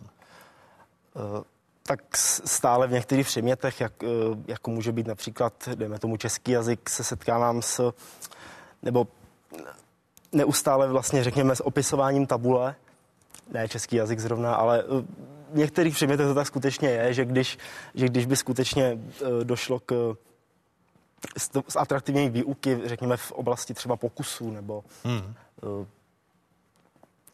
pokusů nebo řekněme Erik, další věci. Eh, nebo Kristýna, má, máte takové předměty, kde máte pocit, že obsah těch předmětů zůstává ve 20. století a že to je marnění času? Eriku. My, eh, vzhledem k tomu, že jsem student gymnázia, tak eh, úplně se setkávám často s takovou tou poznámkou, že my musíme přece vědět všechno. My jsme, my jsme gymnazisté, my jsme ta budoucí elita národa. Jo, takže, takže my, někdy, my někdy si říkáme, ano, na co to budeme potřebovat. A právě oni nám odpovídají eh, tím argumentem, že my to budeme potřebovat. Protože jako elita budete potřebovat všechno. Ano, jako elita budeme potřebovat všechno. Ale samozřejmě jsou, jsou předměty, jak už Michal říkal, eh, jsou velice důležité ty mezipředmětové vazby, aby to vzdělání nebylo odděleno. Máme to odděleno od těch různých předmětů. Jo? Máme matematiku, pak máme 10 minut přestávku, když nemáme velkou, 20 minut. Eh, máme, máme přestávku přestávku a potom je ten další předmět. Ale opravdu všechno souvisí se vším. Jo? Opravdu ty mezipředmětové vazby jsou velice důležité. A, t- a tam máte pocit, že jich je málo? Eh, kde, kde eh, samozřejmě učitel od učitele někdo ty mezipředmětové vazby dává.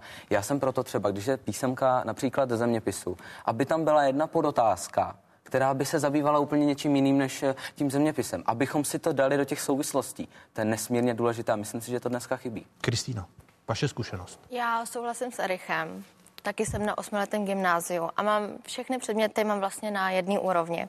A taky často se setkávám s tím, že spoustu věcí je pro mě jako naprosto neužitečných, protože Já už se dokážu zaměřit do určité oblasti, už vím, co mě baví.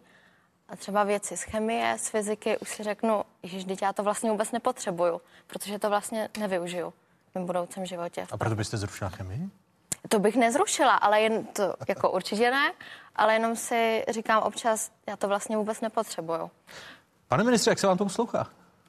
Já myslím, že dobře, protože uh, třikrát padlo zvýšení platu, takže v této rovině problém není a jsem rád, že i mezi studenty má ta strategie, kterou teďka razíme podporu.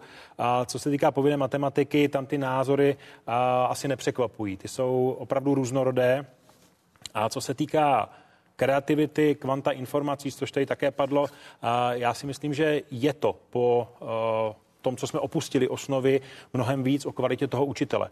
Právě proto musíme dát uh, tomu povolání atraktivitu, dostat tam ty nejlepší lidi, protože dneska v rámci toho, té výuky je volnost. Není to tak, že celá republika, já se říkám 3. června Láčkovci, určitě mi někdo opraví, že to tak, že to tak ne, nebývalo a že to bylo určitě jiný den, ale chci tím jenom uh, demonstrovat to, že dneska je tam volnost. My potřebujeme jako ministerstvo a jako stát vytvořit prostor pro ty učitele, aby se právě k té výuce průřezovým tématům dostali. Ono, jestli můžu ano. na to reagovat, já si myslím ono, že ono, eh, když vezmete, když vytvoříte prostor, tak ne každý učitel eh, je schopen eh, ten prostor jako náležitě využít. Protože hm, když uvolníte, když uvolníte tu centralizaci, uvolníte, dáte prostor na, na ten osobní rozvoj, tak ne každý učitel to bere jako, jako pobítku k práci, ale spíš jako úlevu jo, což není úplně, není úplně eh, stoprocentní. Je to samozřejmě správně, ale právě eh, dát i nějaký, nějaký mírný, mírný, eh, mírný návod, jakým způsobem ten prostor využít. Pane ministře, hledání té hranice, my jsme spolu na to narazili už v jednom tématu, který se týkal finanční gramotnosti, mediální gramotnosti, propojování těch jednotlivých vazeb, které jsou důležité kvůli životu v 21. století. Eh, cítíte ta slabá místa, o kterých mluví Erik? Určitě tam jsou, protože, eh, a zase vydefinujeme si, jaká je role státu ve vzdělávací soustavě, tedy ministerstva školství. A já souhlasím s tím, že metodická podpora z toho centra pro ty učitele, kteří eh, si s tím prostorem neví rady, zkusím to takhle obsat, tak je důležitá. Ten, kdo ale drží klíč k tomu, jak ta výuka na té škole vypadá, musí být ředitel školy. A proto já třeba u zvyšování platů tvrdím, že to nesmí jít vše do tarifu a plošného navýšení všem, ale právě proto chci, aby ředitel získal větší balík prostředků na to, aby ocenil ty kvalitní ty, kteří tomu dávají tu přidanou hodnotu. Tohle může být podle mého názoru ten motivační faktor, který udrží ty kvalitní lidi v tom systému a těm, kteří možná by toho prostoru využívali tím jiným způsobem, to znamená, že by ho nevyplnili zajímavou výukou, tak je to možná přivede k tomu, že na té výplatní pásce mají o něco míň a mohli by se začít snažit. My když zůstaneme ještě u obsahu vzdělávání, protože platy si necháme na závěr jako, jako téma, eh, rámcově vzdělávací programy, to je to zaklínadlo, eh, podle kterého učitelé učí, vy jako studenti dostáváte obsah, obsah výuky. Vy jste přišel do úřadu s tím, když jste byl už náměstkem, že by se měla vést diskuze o rámcových vzdělávacích programech, že by mělo docházet k většímu hledání souvislosti, nikoli memorování faktů. Jste spokojen s tím, jak se mění rámcové vzdělávací programy? No, Respektive nemění. Já musím, já musím říct, že uh, to, není, to není něco, co by se uh, objevilo s mým příchodem, to jste správně řekl.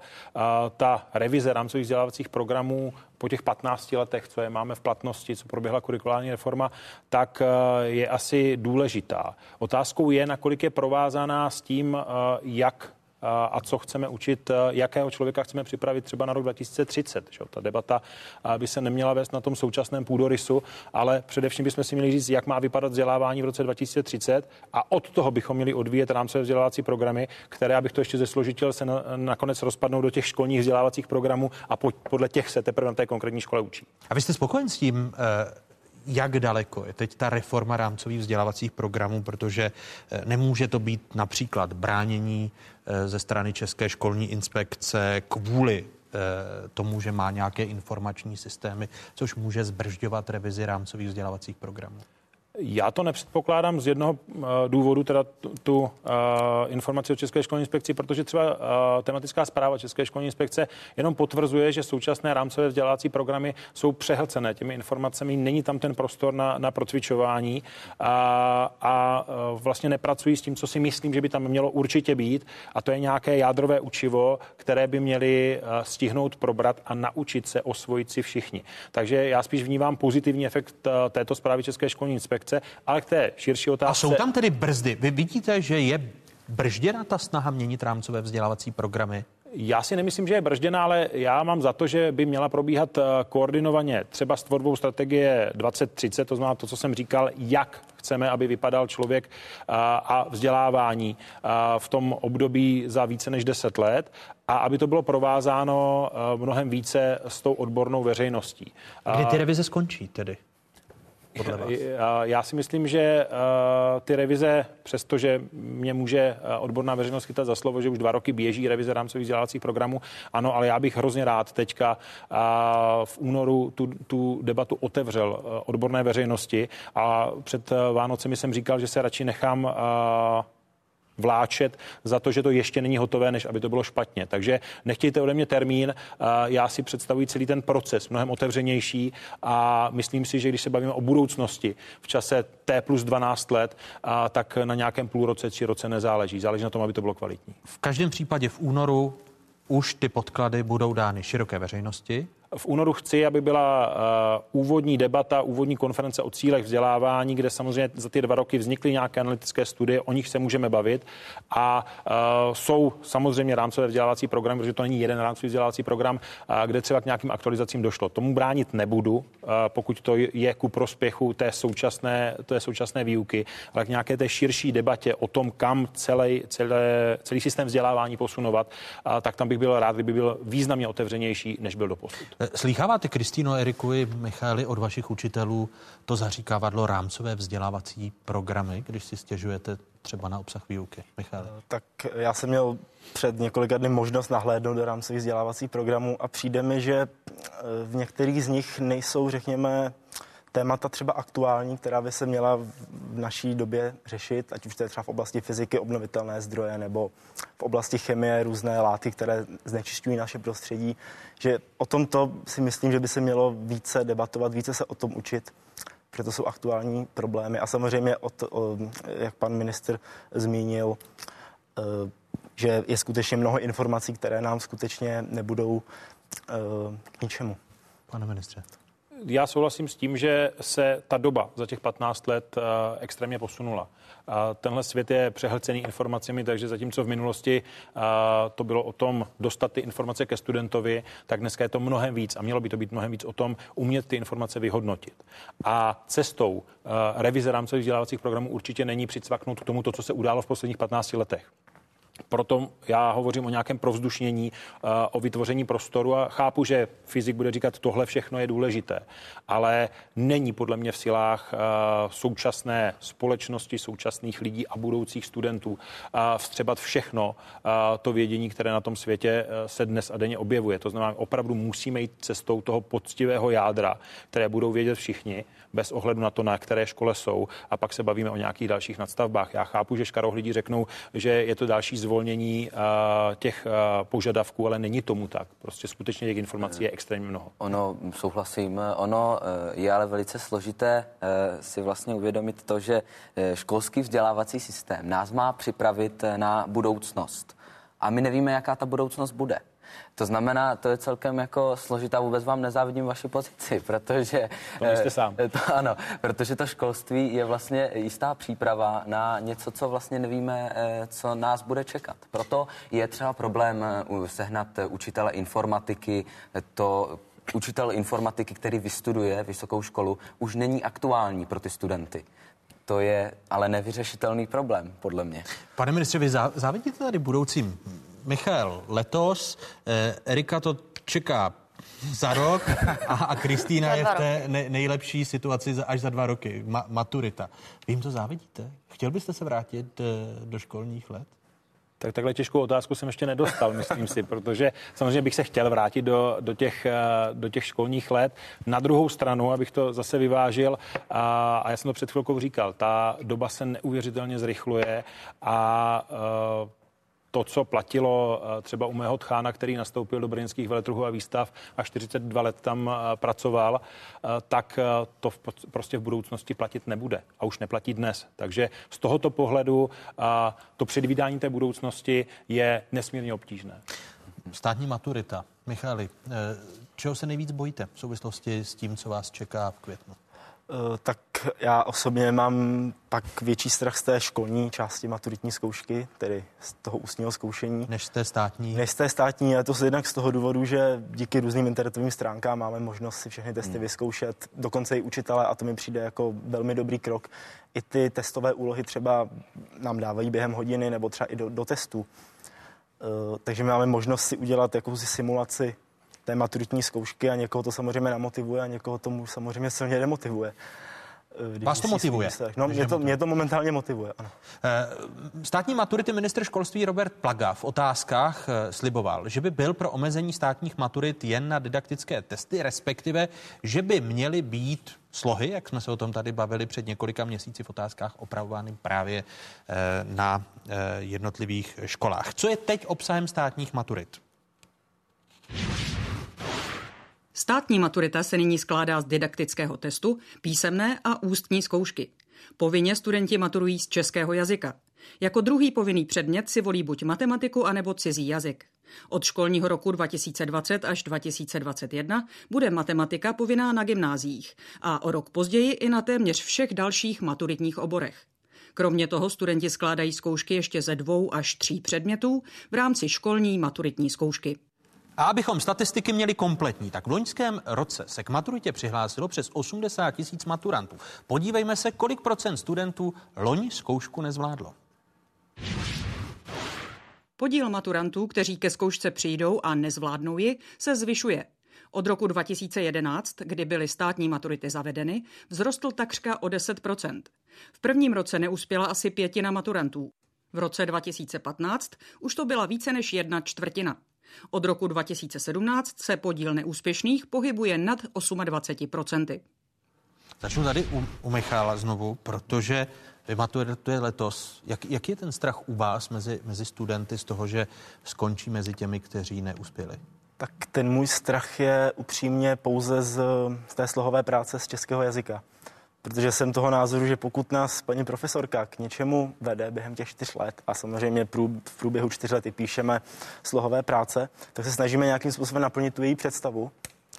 A tím, že vlastně tu naší slohovou práci dostane úplně jiný pedagog, tak ten má třeba tu představu trošku jinou. Čím nechci říct, že když bych u paní profesorky dostal, dejme tomu, jinou známku, nebo dejme tomu dvojku, takže bych dostal za čtyři u toho pedagoga. Tím to, eh, to si určitě nemyslím, ale... Tedy vaše obava je z toho hodnocení hodnotiteli CERMATu, Jen, ano, slohovky, a nehledě na to, že... o kantorech, kteří jsou ve vaší škole. A ještě jednu věc bych dodal, že uh, přece jenom ti, ti kantoři, kteří opravují ty slové práce, jsou svázáni, řekněme, uh, dokumentem, podle čeho to musí opravovat, za co body dávají, za co body by dávat neměli. A kolikrát jsem se i setkal s kantorem, který by uh, tu slohovou práci nepustil ze svého pohledu, ale on z ní musel dát třeba za tři, protože dle těch svých dokumentů, které Cermat uh, vytvořil, musel dát tolik a tolik bodů. Pane ministře, Teď se vracím k vašim slibům tady v otázkách. Vy jste říkal, na jaře přijdu už s jasným rozhodnutím, jak to bude se státními maturitami, respektive předložím do poslanecké sněmovny novelu školského zákona. Kdy bude? Já pevně doufám, že eh, úřad eh, do mezirezortu eh, opustí v průběhu února přesně v duchu té změny, o které jsme se tady bavili na podzim, respektive která teďka padla. Já skutečně... Ale Michala už se týkat nebude. To bohužel ne. A jsme... Bude se týkat Erika? Je ve třetíku. Uh, no, vycházím mi z toho, uh, tak se obávám, že taky ještě ne. Máme tady Kristýnu. A tam už si myslím, že ano. Takže za dva, za dva roky. To znamená, že dříve se nestihne to opravování slohů na, na školách u, Nechci, nechci uh, vzbuzovat plané naděje. Skutečně je to tak, že není jasné, jak dlouho bude trvat, byť uh, tady neočekávám nějaký lítý boj ve sněmovně a v Senátu a podpis prezidenta, ale uh, také je, je pravdou, a o tom je ta školská vzdělávací soustava, že uh, si nedovedu představit, že třeba v průběhu rozběhnutého školního roku se ty podmínky změní. Jo. Jenom když si vezmeme, že uh, co se týká obsahu, teďka to je forma samozřejmě, ale co se týká obsahu, uh, tak je v tuto chvíli v zákoně, že ten katalog, ze kterého vychází ty uh, úlohy, musí být znám, znám 48 měsíců dopředu. To znamená, bavíme se o tom, že pokud bychom chtěli změnit obsahově něco při dodržení současného zákona, tak to měníme čtyři roky dopředu. A, ale tady u té uh, změny technické si dovolím jednu poznámku. Už jsem se potkal s tím, že uh, ta retorika, že ministerstvo přechází jenom, nebo chce přejít na to, že bude skutečně centrálně řešit pouze didaktické testy, takhle neznamená, že ta slovka nebude. Znamená, ano, to, to, že se vrací zpátky. To na například té škody. česká pozice v sobotu informovala, že si stěžují zaměstnavatele, že chcete zrušit e, slohové práce a že bude pouze didaktický test z češtiny. Můžeme uklidnit, bude Erik i Kristýna maturovat ze slohu budou Určitě, určitě ta slohovka uh, tam bude, ale já si opravdu myslím, uh, že tou přidanou hodnotou ale tady vycházím ze své zkušenosti a možná i do toho promítám, nevím. A tou přidanou hodnotou je právě to, že ji hodnotí na té škole, kde ten člověk uh, tu dobu působí.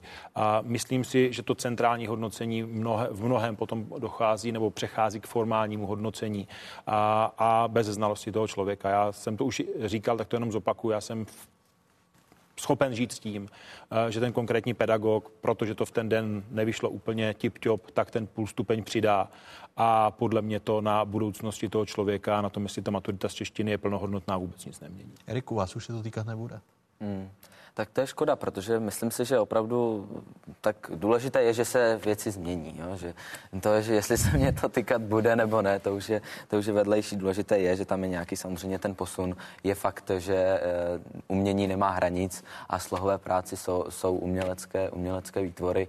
E, takže určitě... Považujete slohovku za umělecký určitě, výtvor? Určitě, já si myslím, že, že jo. Samozřejmě, že eh, slohovka a umělecký výtvor, umělecký výtvor je tady. Slohovka je právě, zase je to ten kompromis, jak už jsme o tom mluvili. Je to eh, kompromis mezi tou kreativitou a mezi nějakými těmi pravidly, eh, které tam, které tam samozřejmě Jsem udiven jsou. proto, že díky Určitě. bohu, pokud vás ano. češtinář vede k tomu, aby to byl umělecký výkon že to nebu, nebudou ty eh, slohy, které by opět jenom byly na, na faktech a, a, a no to by chudých škoda. jazykových prostředcích, mm-hmm. nikoli těch prostředcích, které jsou bohaté a košaté.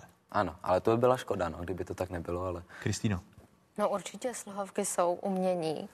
A já si myslím, že, pane ministře, když dáte prostor těm učitelům, aby si to mohli kontrolovat sami ve škole, tak je to jedině ku prospěchu. Co bude, co bude apropo uh, ještě součástí té novely školského zákona, kterou chcete do konce února předložit na vládu, respektive dát, chápu to správně, do konce února do mezirezortního připomínkového řízení? Je to tak. To znamená, že to bude měsíc, dva měsíce v mezirezortu? Mohlo by to být uh, po měsíci, měsíci a půl na vládě. To znamená na začátku dubna, dubna. By, by, by ten materiál. A týkal by se maturit Eh, ve školním roce, počítám-li správně, 2021? Kristýno, kdy vy budete maturovat? 2021. 2021, když vám minister slíbil, že vás už se bude týkat opravování testů. Co, co, bude, co bude předmětem těch eh, dalších změn toho školského zákona, pane ministře? Pokud to má jít touto rychlou cestou, tak eh, to skutečně bude eh, jenom změna té formy, o které jsme tady mluvili v případě slových prací. To znamená přechod na ty didaktické testy na státní úrovni bez změny maturity jako takové. A to, co si myslím, že je také k diskuzi a padne velmi brzo rozhodnutí, tak je skutečně to, jestli nesouladit ty termíny pro tu povinnou maturitu z matematiky do toho období 21-22 i pro ta gymnázia. To je jedna z věcí, která nechci říct, že působí absurdně, ale Michal, pokud by ještě studoval a že mu přejeme, ať maturitu udělá letos, eh, tak by jako student eh, specializované školy, nikoli gymnázia, ale střední eh, školy specializované, tak by z maturity maturoval v roce 21-22, což předpokládá zákon, a Kristýna s Erikem, respektive studenti gymnázií v roce 2021. Chápu správně, že budete chtít ten termín sjednotit a povinná maturita z matematiky by byla až v tom zaším termínu?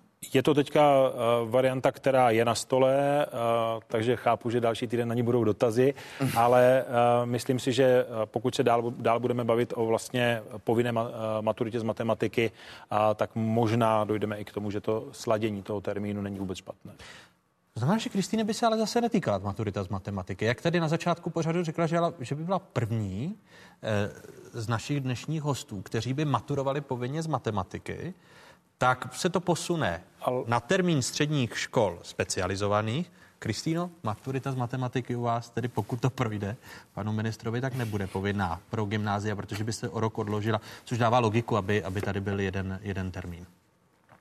No já si myslím, že čím dřív ji uděláte, tím to bude lepší. Protože měli bychom si uvědomit, že žijeme v hrozně technologicky vyspělé době a ta matematika s tím jde ruku v ruce. A já si myslím, že když tu maturitu postavíte ne na žádných hlubokých matematických znalostech, ale čistě na dobrých dovednostech, tak si myslím, že ty maturity by byly takhle správně. Mi- Michal, chci dodat? Eh, já jenom bych chtěl upřesnit eh, pana Moravce, že studuji obor zdravotnické liceum, takže kdybych byl v ročníku eh, Kristýny, tak by taky za dva roky musel maturovat z matematiky. To znamená, vy spadáte vlastně pod gymnázia. Chápu Gymnázia licea. No. Gymnázia licea. Gymnázia licea. Nic, nicméně, omlouvám, že... nicméně, jelikož moje škola má dalších šest oborů, tak já vidím, že ty rozdíly v matematice jsou nesmírné. Kde třeba... V rámci jedné školy, které, na kterou chodíte? v rámci naší školy. Aha. A je to samozřejmě z toho důvodu, že uh, ty ostatní studenti vědí, že třeba tu matematiku nebudou potřebovat. Mají samozřejmě praktickou výuku, je třeba mimo školní budovu a uh, tudíž se na tu matematiku tak nezaměřují a upřímně si myslím, že jim to skutečně k ničemu nepřidá, když si vlastně po absolvování maturity už mohou nastoupit uh, do práce. Tak opravdu tam jde o ten obsah té maturity, jak to říkala uh, Kristýnka, protože... Uh, Pane ministře, jenom... vidíte, jaké do vás vkládají naděje, že vše, všechno ovlivňujete vy? obsah? Maturity z matematiky. Ale ten obsah eh, skutečně záleží na ministerstvu školství, mládeže a tělovýchovy a tady já jsem rád, že to zaznělo, byť mě to samozřejmě sebralo ten trumf, který já jsem chtěl tady, tady říct, protože mě na té debatě o povinné maturitě z matematiky v předchozích letech zaráží nejvíc ten fakt, že se celou dobu bavíme o tom, kdo to bude mít povinné a od kdy to bude mít povinné, ale nebavíme se, co bude tím obsahem. Vycházíme z toho, že ten obsah eh, je daný katalogem požadavků, eh, že vychází z rámcových vzdělávacích programů, to samozřejmě, to je ta mašinerie, o které jsem mluvil, ale eh, já naprosto souhlasím s tím, že ta dnešní doba je natolik technická, že matematika nás obestupuje mnohem víc než kdy v minulosti. Ale je to přesně o tom, pokud máme státní maturitu z matematiky a je všeobjímající pro gymnázia, licea a střední odborné školy s maturitou, tak v té chvíli musíme hledat to společné, co mají všichni. A to je nějaká využitelnost, užitečnost té matematiky do budoucího života. Tedy jinými slovy, když Kristýna byla trochu zklamaná, že by pro gymnázia a licea, omlouvám se znovu Michailovi, by ten termín byl posunout na školní rok 2021, kdyby studenti maturovali povinně z matematiky, tedy že by gymnázia a licea měla další rok odklad, o čemž uvažujete v rámci té novely školského zákona, tak ten čas, jinými slovy, byste využil na to, na co se ptala Kristýna? Já Jak? Jsem změnit obsah maturity z matematiky? Já si myslím, že u maturity uh, musíme přestat a uh, víte, že uh, to téma té maturity státní se prolíná už od roku 2008, kdy, kdy to bylo zákonně schváleno, od roku 11, kdy se to rozběhlo, tak vlastně pořád hledáme, co to tam státní maturita má být.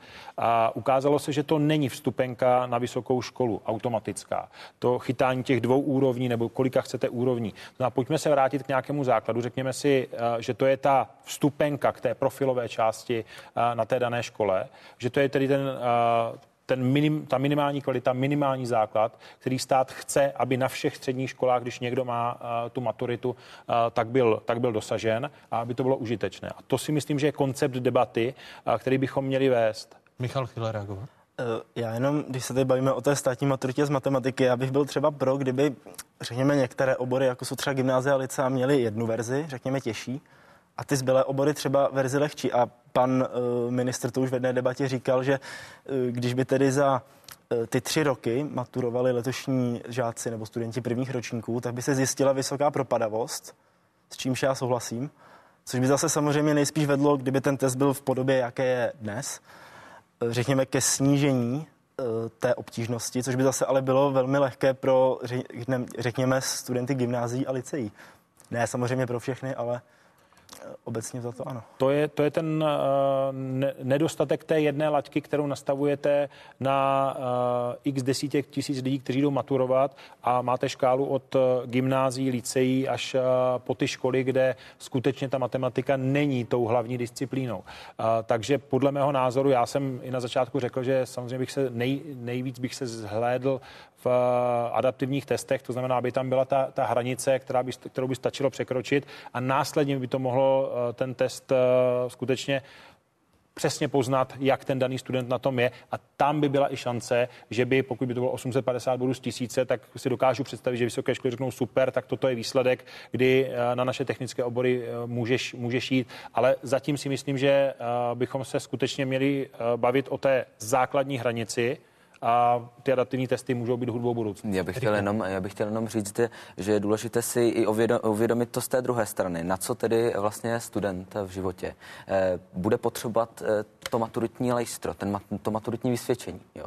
Protože eh, pokud bychom to řekli takto, tak ano, maturitní vysvědčení budu potřebovat k tomu, aby mě přijali do nějakého zaměstnání a podobně, podobně. A tam je ten hlavní, hlavní jako argument toho, jestli ta maturita jak, na, jaké, na jaké obtížnosti má ta maturita být. Jestli chceme mít tady eh, studentstvo, které bude mít eh, maturitu, většina, viděli jsme to na těch grafech před chvilkou, které bude mít maturitu a tím pádem budou tedy mo- moct uh, normálně v klidu do zaměstnání, a nebo tu maturitu zvedneme výš, zvedneme ji na vyšší obtížnost, bude mít tím pádem vyšší úroveň, ale nebude jí mít pochopitelně takové procento. Ale byste byl pro, to dru- pro tu druhou cestu? No ono vůbec to není jako, vůbec to není, uh, od, jako, vůbec to není k zahození si myslím, protože by se tím jak kdyby zvedla úroveň a zvedla by se uh, tak, že by to nebylo úplně dobře tak co je dneska maturita, si říkáme někdy, eh, že opravdu to procento těch studentů, kteří udělají maturitu, je vysoké. Pokud by maturitu měl jenom jeden z třeba ze tří, to je, to je možná až moc, přeháním, hážu s těma procentama moc, ale e, kdyby měl maturitu jeden ze tří, tak by se úplně obrátila, obrátila ta společnost a vůbec vnímání té maturity. Takže... No, ale, ale je otázkou, jestli zase mít co nejvzdělanější společnost, to znamená, aby co nejvíce lidí ve společnosti procházelo středoškolským, po případě vysokoškolským vzděláním, protože je nutné mít vzdělanou společnost, mm-hmm. pokud chceme mít demokracii a, a, a tak. Ano. A nebo jestli z toho udělat úzkou skupinu těch nejvzdělanějších, protože nastavíte tak vysoká kritéria. Určitě. To je, to je samozřejmě jasné. Proč? Myslí, myslíte, a to, to je schoda mezi vámi třemi, které jsme... Já si to nemyslím, že to bude schoda, ale e, myslím si, že je, je opravdu... Že dnes je ta je úroveň důležité. velmi nízká. Já a myslíte, myslím, že, že vzniká de- devalvace tady? Že ten papír, který dostane jo. Michal ano. možná je... v květnu, nebo určitě v květnu, takže nemá takovou hodnotu, jakou by měl mít. Michal.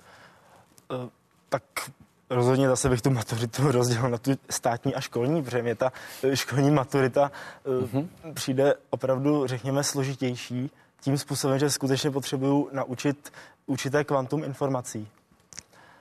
Eh, a pro některé studenty je to stále nevyřešitelný problém. Takže více bojíte školní Samozřejmě. maturity než té státní? Protože no, stát podle toho, na jaké jste škole. A Ono to je, je to celkem důležitý aspekt. U, u vás je to jinak, než tady u, u eh, Michala? Ne, já si myslím, že právě ty gymnázia, nebo ty, ty licea, jak Michal, eh, tak že mají tu státní část eh, v uvozovkách jednodušší, než ti studenti, kteří jsou třeba na méně o doméně, eh, méně vzdělávacích středních školách, jsem možná použil špatný termín, ale myslím si, že mi rozumíte.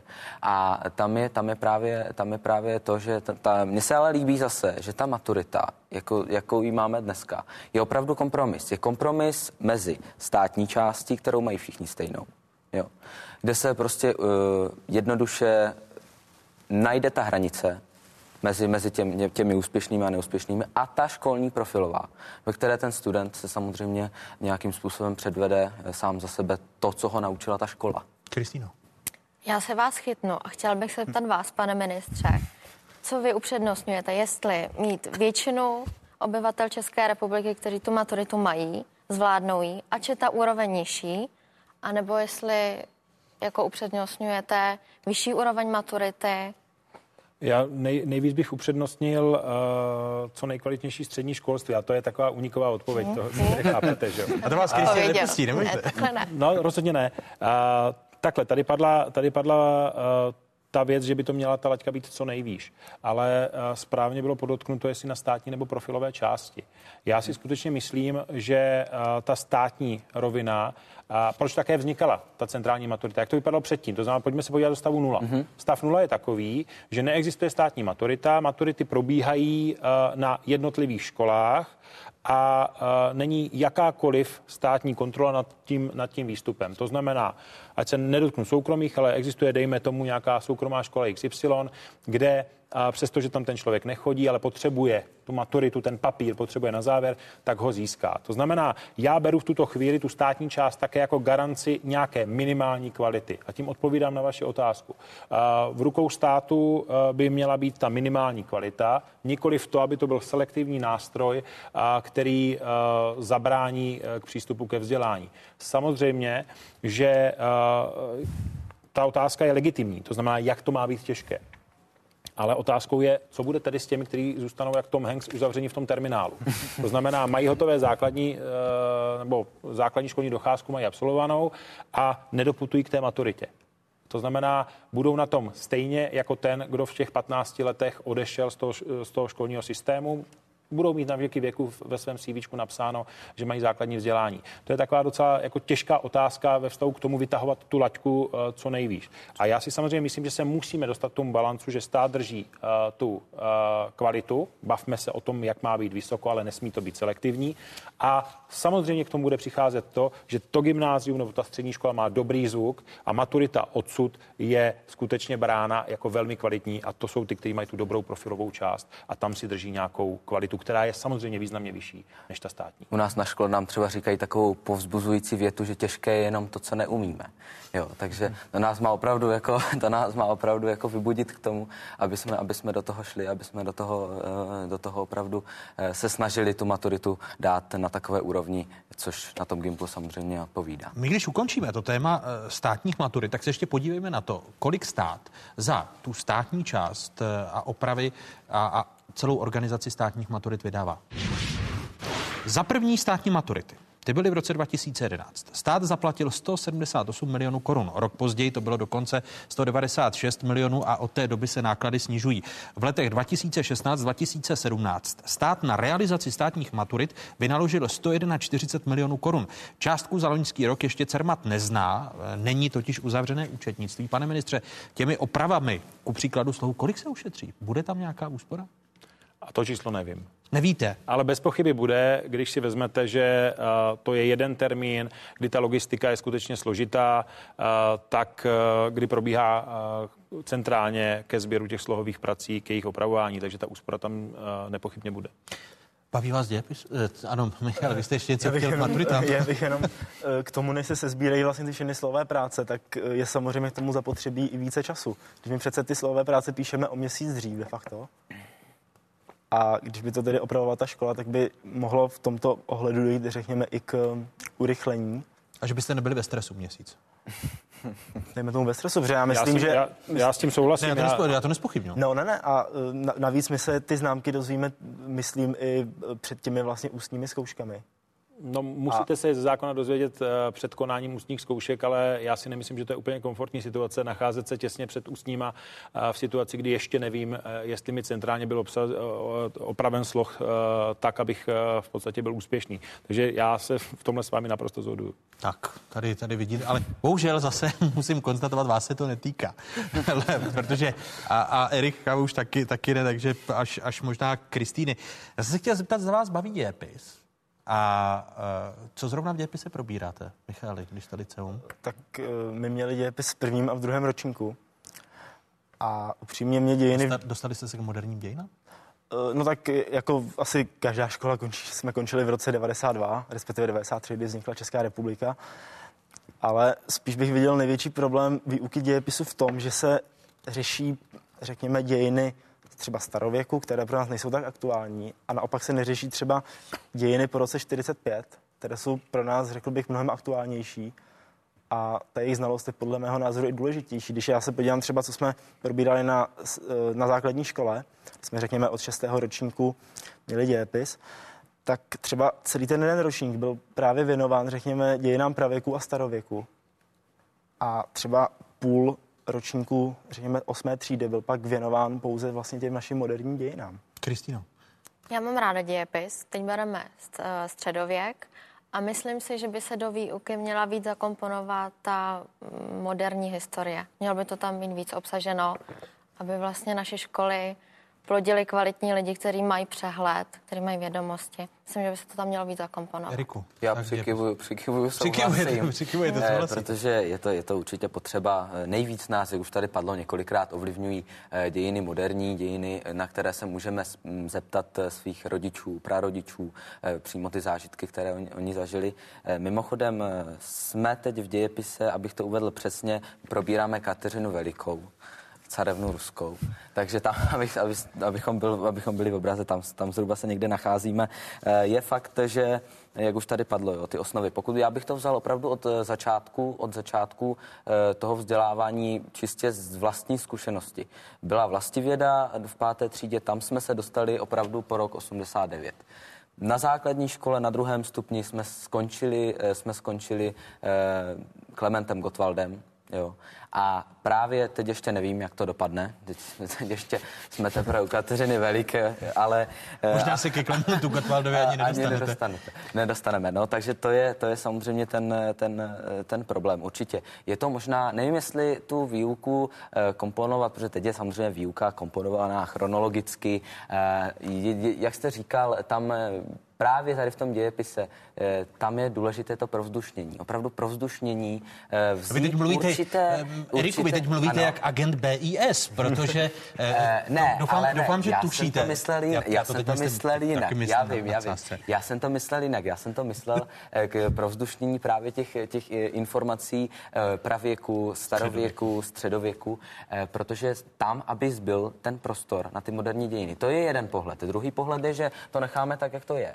A budeme v příležitosti, teď jsme měli rok 2018, osmičkový rok, rok výročí, a že v příležitosti těch jednotlivých státních svátků budeme dělat takové vstupy, takové, že se najednou od Kateřiny Veliké dostaneme, prostě dostaneme k Janu tomu, Palachovi. kdo to byl Jan Palach. Ano, hmm. ano, přesně tak. No, protože vy jste asi zaregistrovali tu debatu, kde současný hmm. ministr školství je kritizován, že se sešel s ředitelem BIS eh, Michalem Koudelkou a, a BIS napsala do výroční zprávy eh, to, že výklad některých částí dějin, ku příkladu, podléhá eh, sovětské historiografii a pohledu na, na dějiny. Připomeňme si, co se píše ve výroční zprávě BIS.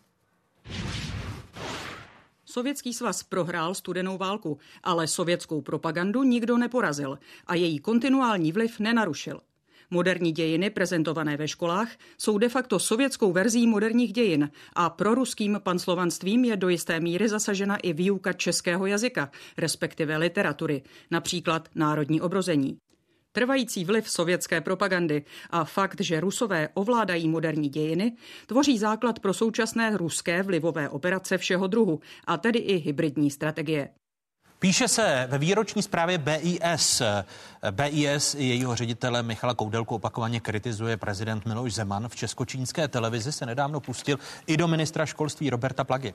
Já považuji za hrubou chybu ministra školství pana Plagy, že si nechá mluvit do toho, jak má vypadat výuka historie, nechť o té výuce diskutují historici, pedagogové.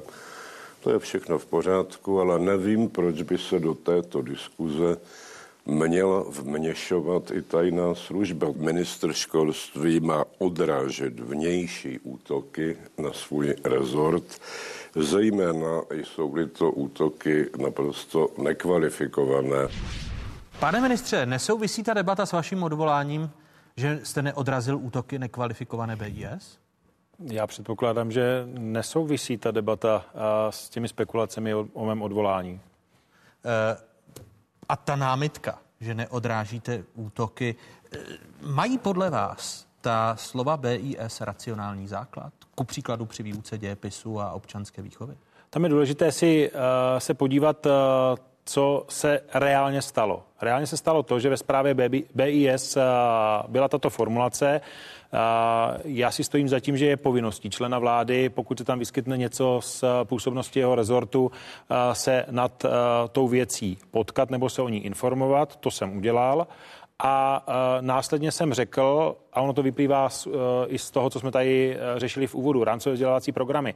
A já jsem po té schůzce řekl, že vyvážená výuka moderních dějin uh, je v dnešní době uh, důležitá a zatím si stojím. A to, a je že v současnosti nescela vyvážená, na což se BIS snažila upozornit? Uh, já mám za to tady, a nebudu pranířovat BIS, ale uh, mám za to, že v dnešní době se výuka moderních dějin zlepšuje.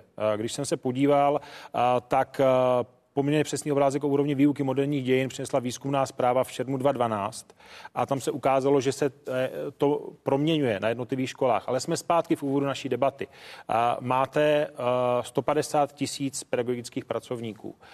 Máte rámcové vzdělávací programy, které neříkají, co budete učit, ten konkrétní den a jak to budete učit, co tam máte přeříkat. Takže samozřejmě někde může být uh, ta výuka nevyvážená jedním nebo druhým směrem. Uh, ale ta bouře ve sklenici vody, která se strhla na základě toho, že jako člen vlády se jdu zeptat bezpečnostní služby, co tím myslela, nikam to nepromítám. Ostatně jsem řekl, že revize rámcových vzdělávacích programů má být otevřená veřejnosti. Takže to vůbec není tak, že by bezpečnostní informační služba ingerovala do obsahu nebo psala osnovy.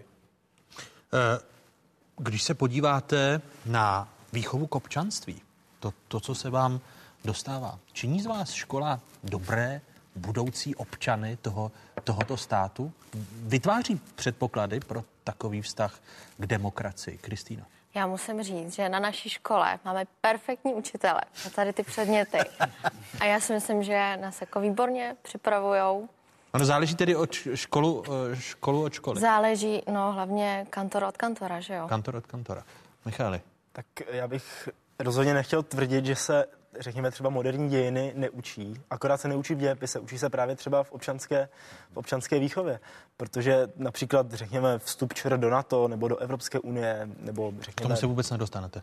Eh, no, v dějepise Vy jste ne, skončili ale... v 90. v dějepise. Dějepise ano, ale navrátíme se k tomu, řekněme, ve třetím ročníku třeba ve výchově k občanství. Takže si myslím, že z části jsou ty moderní dějiny na školách probírány, byť třeba ne v dějepise. Ano, ano, souhlasím. Samozřejmě my máme třeba na našem gymnáziu tu výuku k občanství integrovanou do předmětu základy společenských věd, eh, s čím si ale myslím, že by se, by nebylo úplně od věci eh, to vyčlenit opravdu jako jednu samostatnou hodinu, protože je to, je to, určitě, je to určitě důležité, eh, ten občanská výchova a vůbec, vůbec výuka občanské výchovy. Vůbec celkově by se mohlo učit daleko více věcí, které budeme potřebovat v životě, co se týče eh, ke vztahům eh, vůbec k republice, vůbec k praktickému Jako, jako například, kdy, eh, když vezmete konkrétní příklad, abych to uměl uchopit. Určitě, určitě. Například, já nevím, poda, jak podat daňové přiznání. Jo. To já třeba neumím. Já se omlouvám, ale to opravdu neumím. On to jo. možná neumí ani pan ministr, protože to je tak jsou složité. To, jsou to, a určitě, ale, ale je to, jsou to věci, které budeme, budeme uh, umí, budeme potřebovat, budeme potřebovat v našem životě. Budeme to potřebovat celkově i ve vztahu třeba k práci práci, jo, úřad práce a podobně, takové vůbec chování na úřadech, vůbec eh, to, jakým způsobem se máme na ten úřad, co tam všechno máme vyplnit a podobně. Takže ta, takové věci jsou třeba úplně, eh, mě úplně minuly v českém školství. Možná, možná to někdy přijde a uvidíme, jestli přijde, ale, ale zatím mě to míjí, takže tak já pevně tak doufám, že eh, nebudete potřebovat uh, úřad práce. Ale, uh, ale samozřejmě jo, jo. nezhodím vládní kolegyni uh, ty daňové přiznání, to byste měli umět pečlivě teda a, a, a dobře podávat. Ne, já chápu, kam míříte. To znamená, uh, je to zase o nějaké rovnováze mezi uh, tím základem a mezi tím uh, umět vyhodnocovat informace. To znamená ten základ, já tam vnímám tu matematiku, o které jsme se bavili, a protože rozvoj kritického myšlení a vůbec logiky dalších e, záležitostí, to je něco, co podle mě je, bude klíčové pro vyznání se v tom, e, v tom e, kvantu informací, které se na nás dnes a denně hrne. Druhá věc je, a naučit se nějaké praktické záležitosti, ale já si úplně nemyslím, že třeba v době, kdy se to technicky bude posouvat, tak je úplně důležité, abyste teď uměli vyplnit složenku, když třeba složenka za pár let nebude. No, ono, to je právě to předvídání, to je právě to předvídání, co bude. Co je na tom nejtěžší? Co, no, to je na tom určitě nejtěžší. Já ještě se na závěr dotknu jednoho tématu. Vy jste ho zmínili všichni tři v úvodu. Ocenění vašich učitelů, eh, kteří vás vzdělávají. Eh, od ledna vzrostl podle ministerstva školství průměrný plat učitelů na 39 tisíc korun. Tuto částku potvrzují i od odbory ředitele škola tvrdí něco jiného. Deklarovanou průměrnou mzdu většina pedagogů totiž nedostane.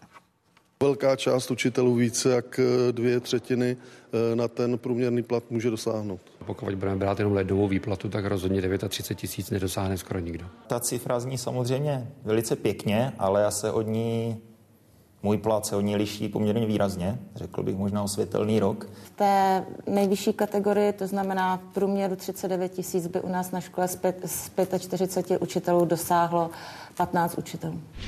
Tolik tedy slova, která jsme zaznamenali. Dostal jsem i podklady od pedagogické komory, pedagogických pracovníků, eh, kteří tvrdí, že je zapotřebí rozlišovat platy a mzdy, pedagogické pracovníky a učitele, průměry včetně vedoucích pracovníků a bez nich. Při rozhodování eh, čerstvých absolventů škol zda nastoupí do školství nebo ne, je rozhodující nástupní tarif, tarifní plat a perspektiva po kolika letech praxe dosáhnou na průměrný plat. Průměrné hrubé měsíční platy ve školství, včetně vedoucích pracovníků, 28 422 koruny a průměrné hrubé měsíční mzdy plat platy učitelů 33 900. Uvažuje někdo z vás, Kristýno, Eriku i Micháli, o tom, že byste šli eh, na pedagogickou školu nebo učit? Kristýno? Určitě ne. Proč ne? Já myslím, že je to jako taková osvěta, ne? Učit. A za 39 tisíc jo, ale 39 tisíc jako nemá každý učitel. Takže kvůli platu byste nešla? Já uvažuji. Já uvažuji. Vy uvažujete o vstupu uvažuji na pedagogickou fakultu? Vstup, o vstupu na pedagogickou fakultu. Eh, je to, je to jedna, jedna z mých tedy eh, vysněných prací, protože vím přesně, vidím, jste tomu nejblíž jo, v té škole, protože vidíte přesně, vidíte, co to obnáší v té hodině a víte třeba i z poznámek těch učitelů, co to obnáší i mimo tu, mimo tu vyučovací hodinu. Ale určitě souhlasím s tím, že eh, ty, ty platy by měly být v závislosti závislosti na tom, rozhodnutím, na tom rozhodnutí toho ředitele školy, protože je fakt, že eh, a to si nebudeme říkat, eh, nebudeme chodit kolem horké kaše, stačí prostě říct, každý učitel není, není takový učitel, jaký by měl být, ale každý učitel nedosahuje prostě, eh, nedosahuje těch, těch kvalit, ale někteří ano. Kristýna, není učitel jako učitel. Kristýna ne, Erik uvažuje, Michal. Já také rozhodně neuvažuji. Proč?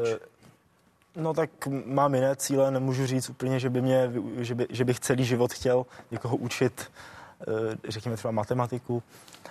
V jaké profesní dráze uvažujete opravdu? Eh, no tak budu si podat přihlášky na lékařské fakulty a na farmaceutické fakulty. Takže v rámci Eh, oboru vaší, vaší střední školy. Nicméně jenom bych se chtěl zeptat, jestli ten plat, který jste řekl, je pro všechny pedagogy v republice, tedy i pro vysokoškolské. Jsou právě průměry. To je, to je protože, to, to, můžu já? Protože, uh, ne, vysoké školy do toho, vysoké školy do toho, do toho nepatří. Ne, Tohle je pro, jsou zvlášť, pro, to je střední uh, a základní školy. Amatérské školy do, uh, dohromady. A jestli můžu uh, si uh, ujmout, abych tady udělal tu osvětu, těch 39 tisíc, co poslední týden běhá, tak je uh, projekce průměru za rok 2019. To znamená, jestli se ho podařilo naplnit, budeme vědět někdy na začátku roku 2020. Nikdy nepadlo, že to budou mít učitelé od ledna a já mám docela rád konkrétní čísla, tvrdá čísla a musím říct, že za třetí kvartál, to je poslední číslo, které máme k dispozici, které věřím, že je nespochybnitelné, tak ten průměr byl 33 900 a já věřím, že v roce 2019 uh, těch 15% navýšení, když si k tomu přičtete, tak jste na těch 39 tisících se nám v tom systému nikde nestratí, protože jsme pokryli ty díry, co byly dříve v těch, v těch rozpočtech. Ale od ledna to určitě učitelé nebudou mít na svých výplatních páskách. To, co můžu garantovat, že ta budou mít, je 10% navýšení toho tarifu, toho, té jistoty, kterou mají a vyplývá z těch tabulek. Já vám děkuji, to byla tak zajímavá osvěžující diskuze. Děkuji třem eh, středoškolákům a děkuji ministru školství. Ministr školství Robert Plaga, který přijal mé pozvání. Děkuji a nashledanou. Já děkuji za tu diskuzi a nashledanou. Děkuji Kristýně Komůrkové z gymnázia Tomáše Garika Masaryka v Litvínově. Já vám taky. Přeju za dva roky dobrou maturitu. Děkuju. Eh, Eriku Zárubskému, který je z gymnázia Františka Palackého ve Valašském Meziříčí. Eriku, děkuji. A pokud se děkuji za rozhodnete pozvání. pro pedagogickou praxi, tak ať, ať, je, ať vám to dopadne. A eh, Michal Chochol, který byl a je ze střední zdravotnické školy 5. května v Praze. Michal, i vám děkuji. Děkuji vám, divákům, že jste se dívali. Připomínám, že nás najdete na internetových stránkách, stejně jako na sociálních sítích. Eh, Na nich můžete komentovat i dnešní vydání pořadu. Stejně tam najdete i záznam ve zvukové podobě jako podcast. A teď už jen hezký zbytek neděle ve společnosti z Pravodajské 24. Děkuji vám.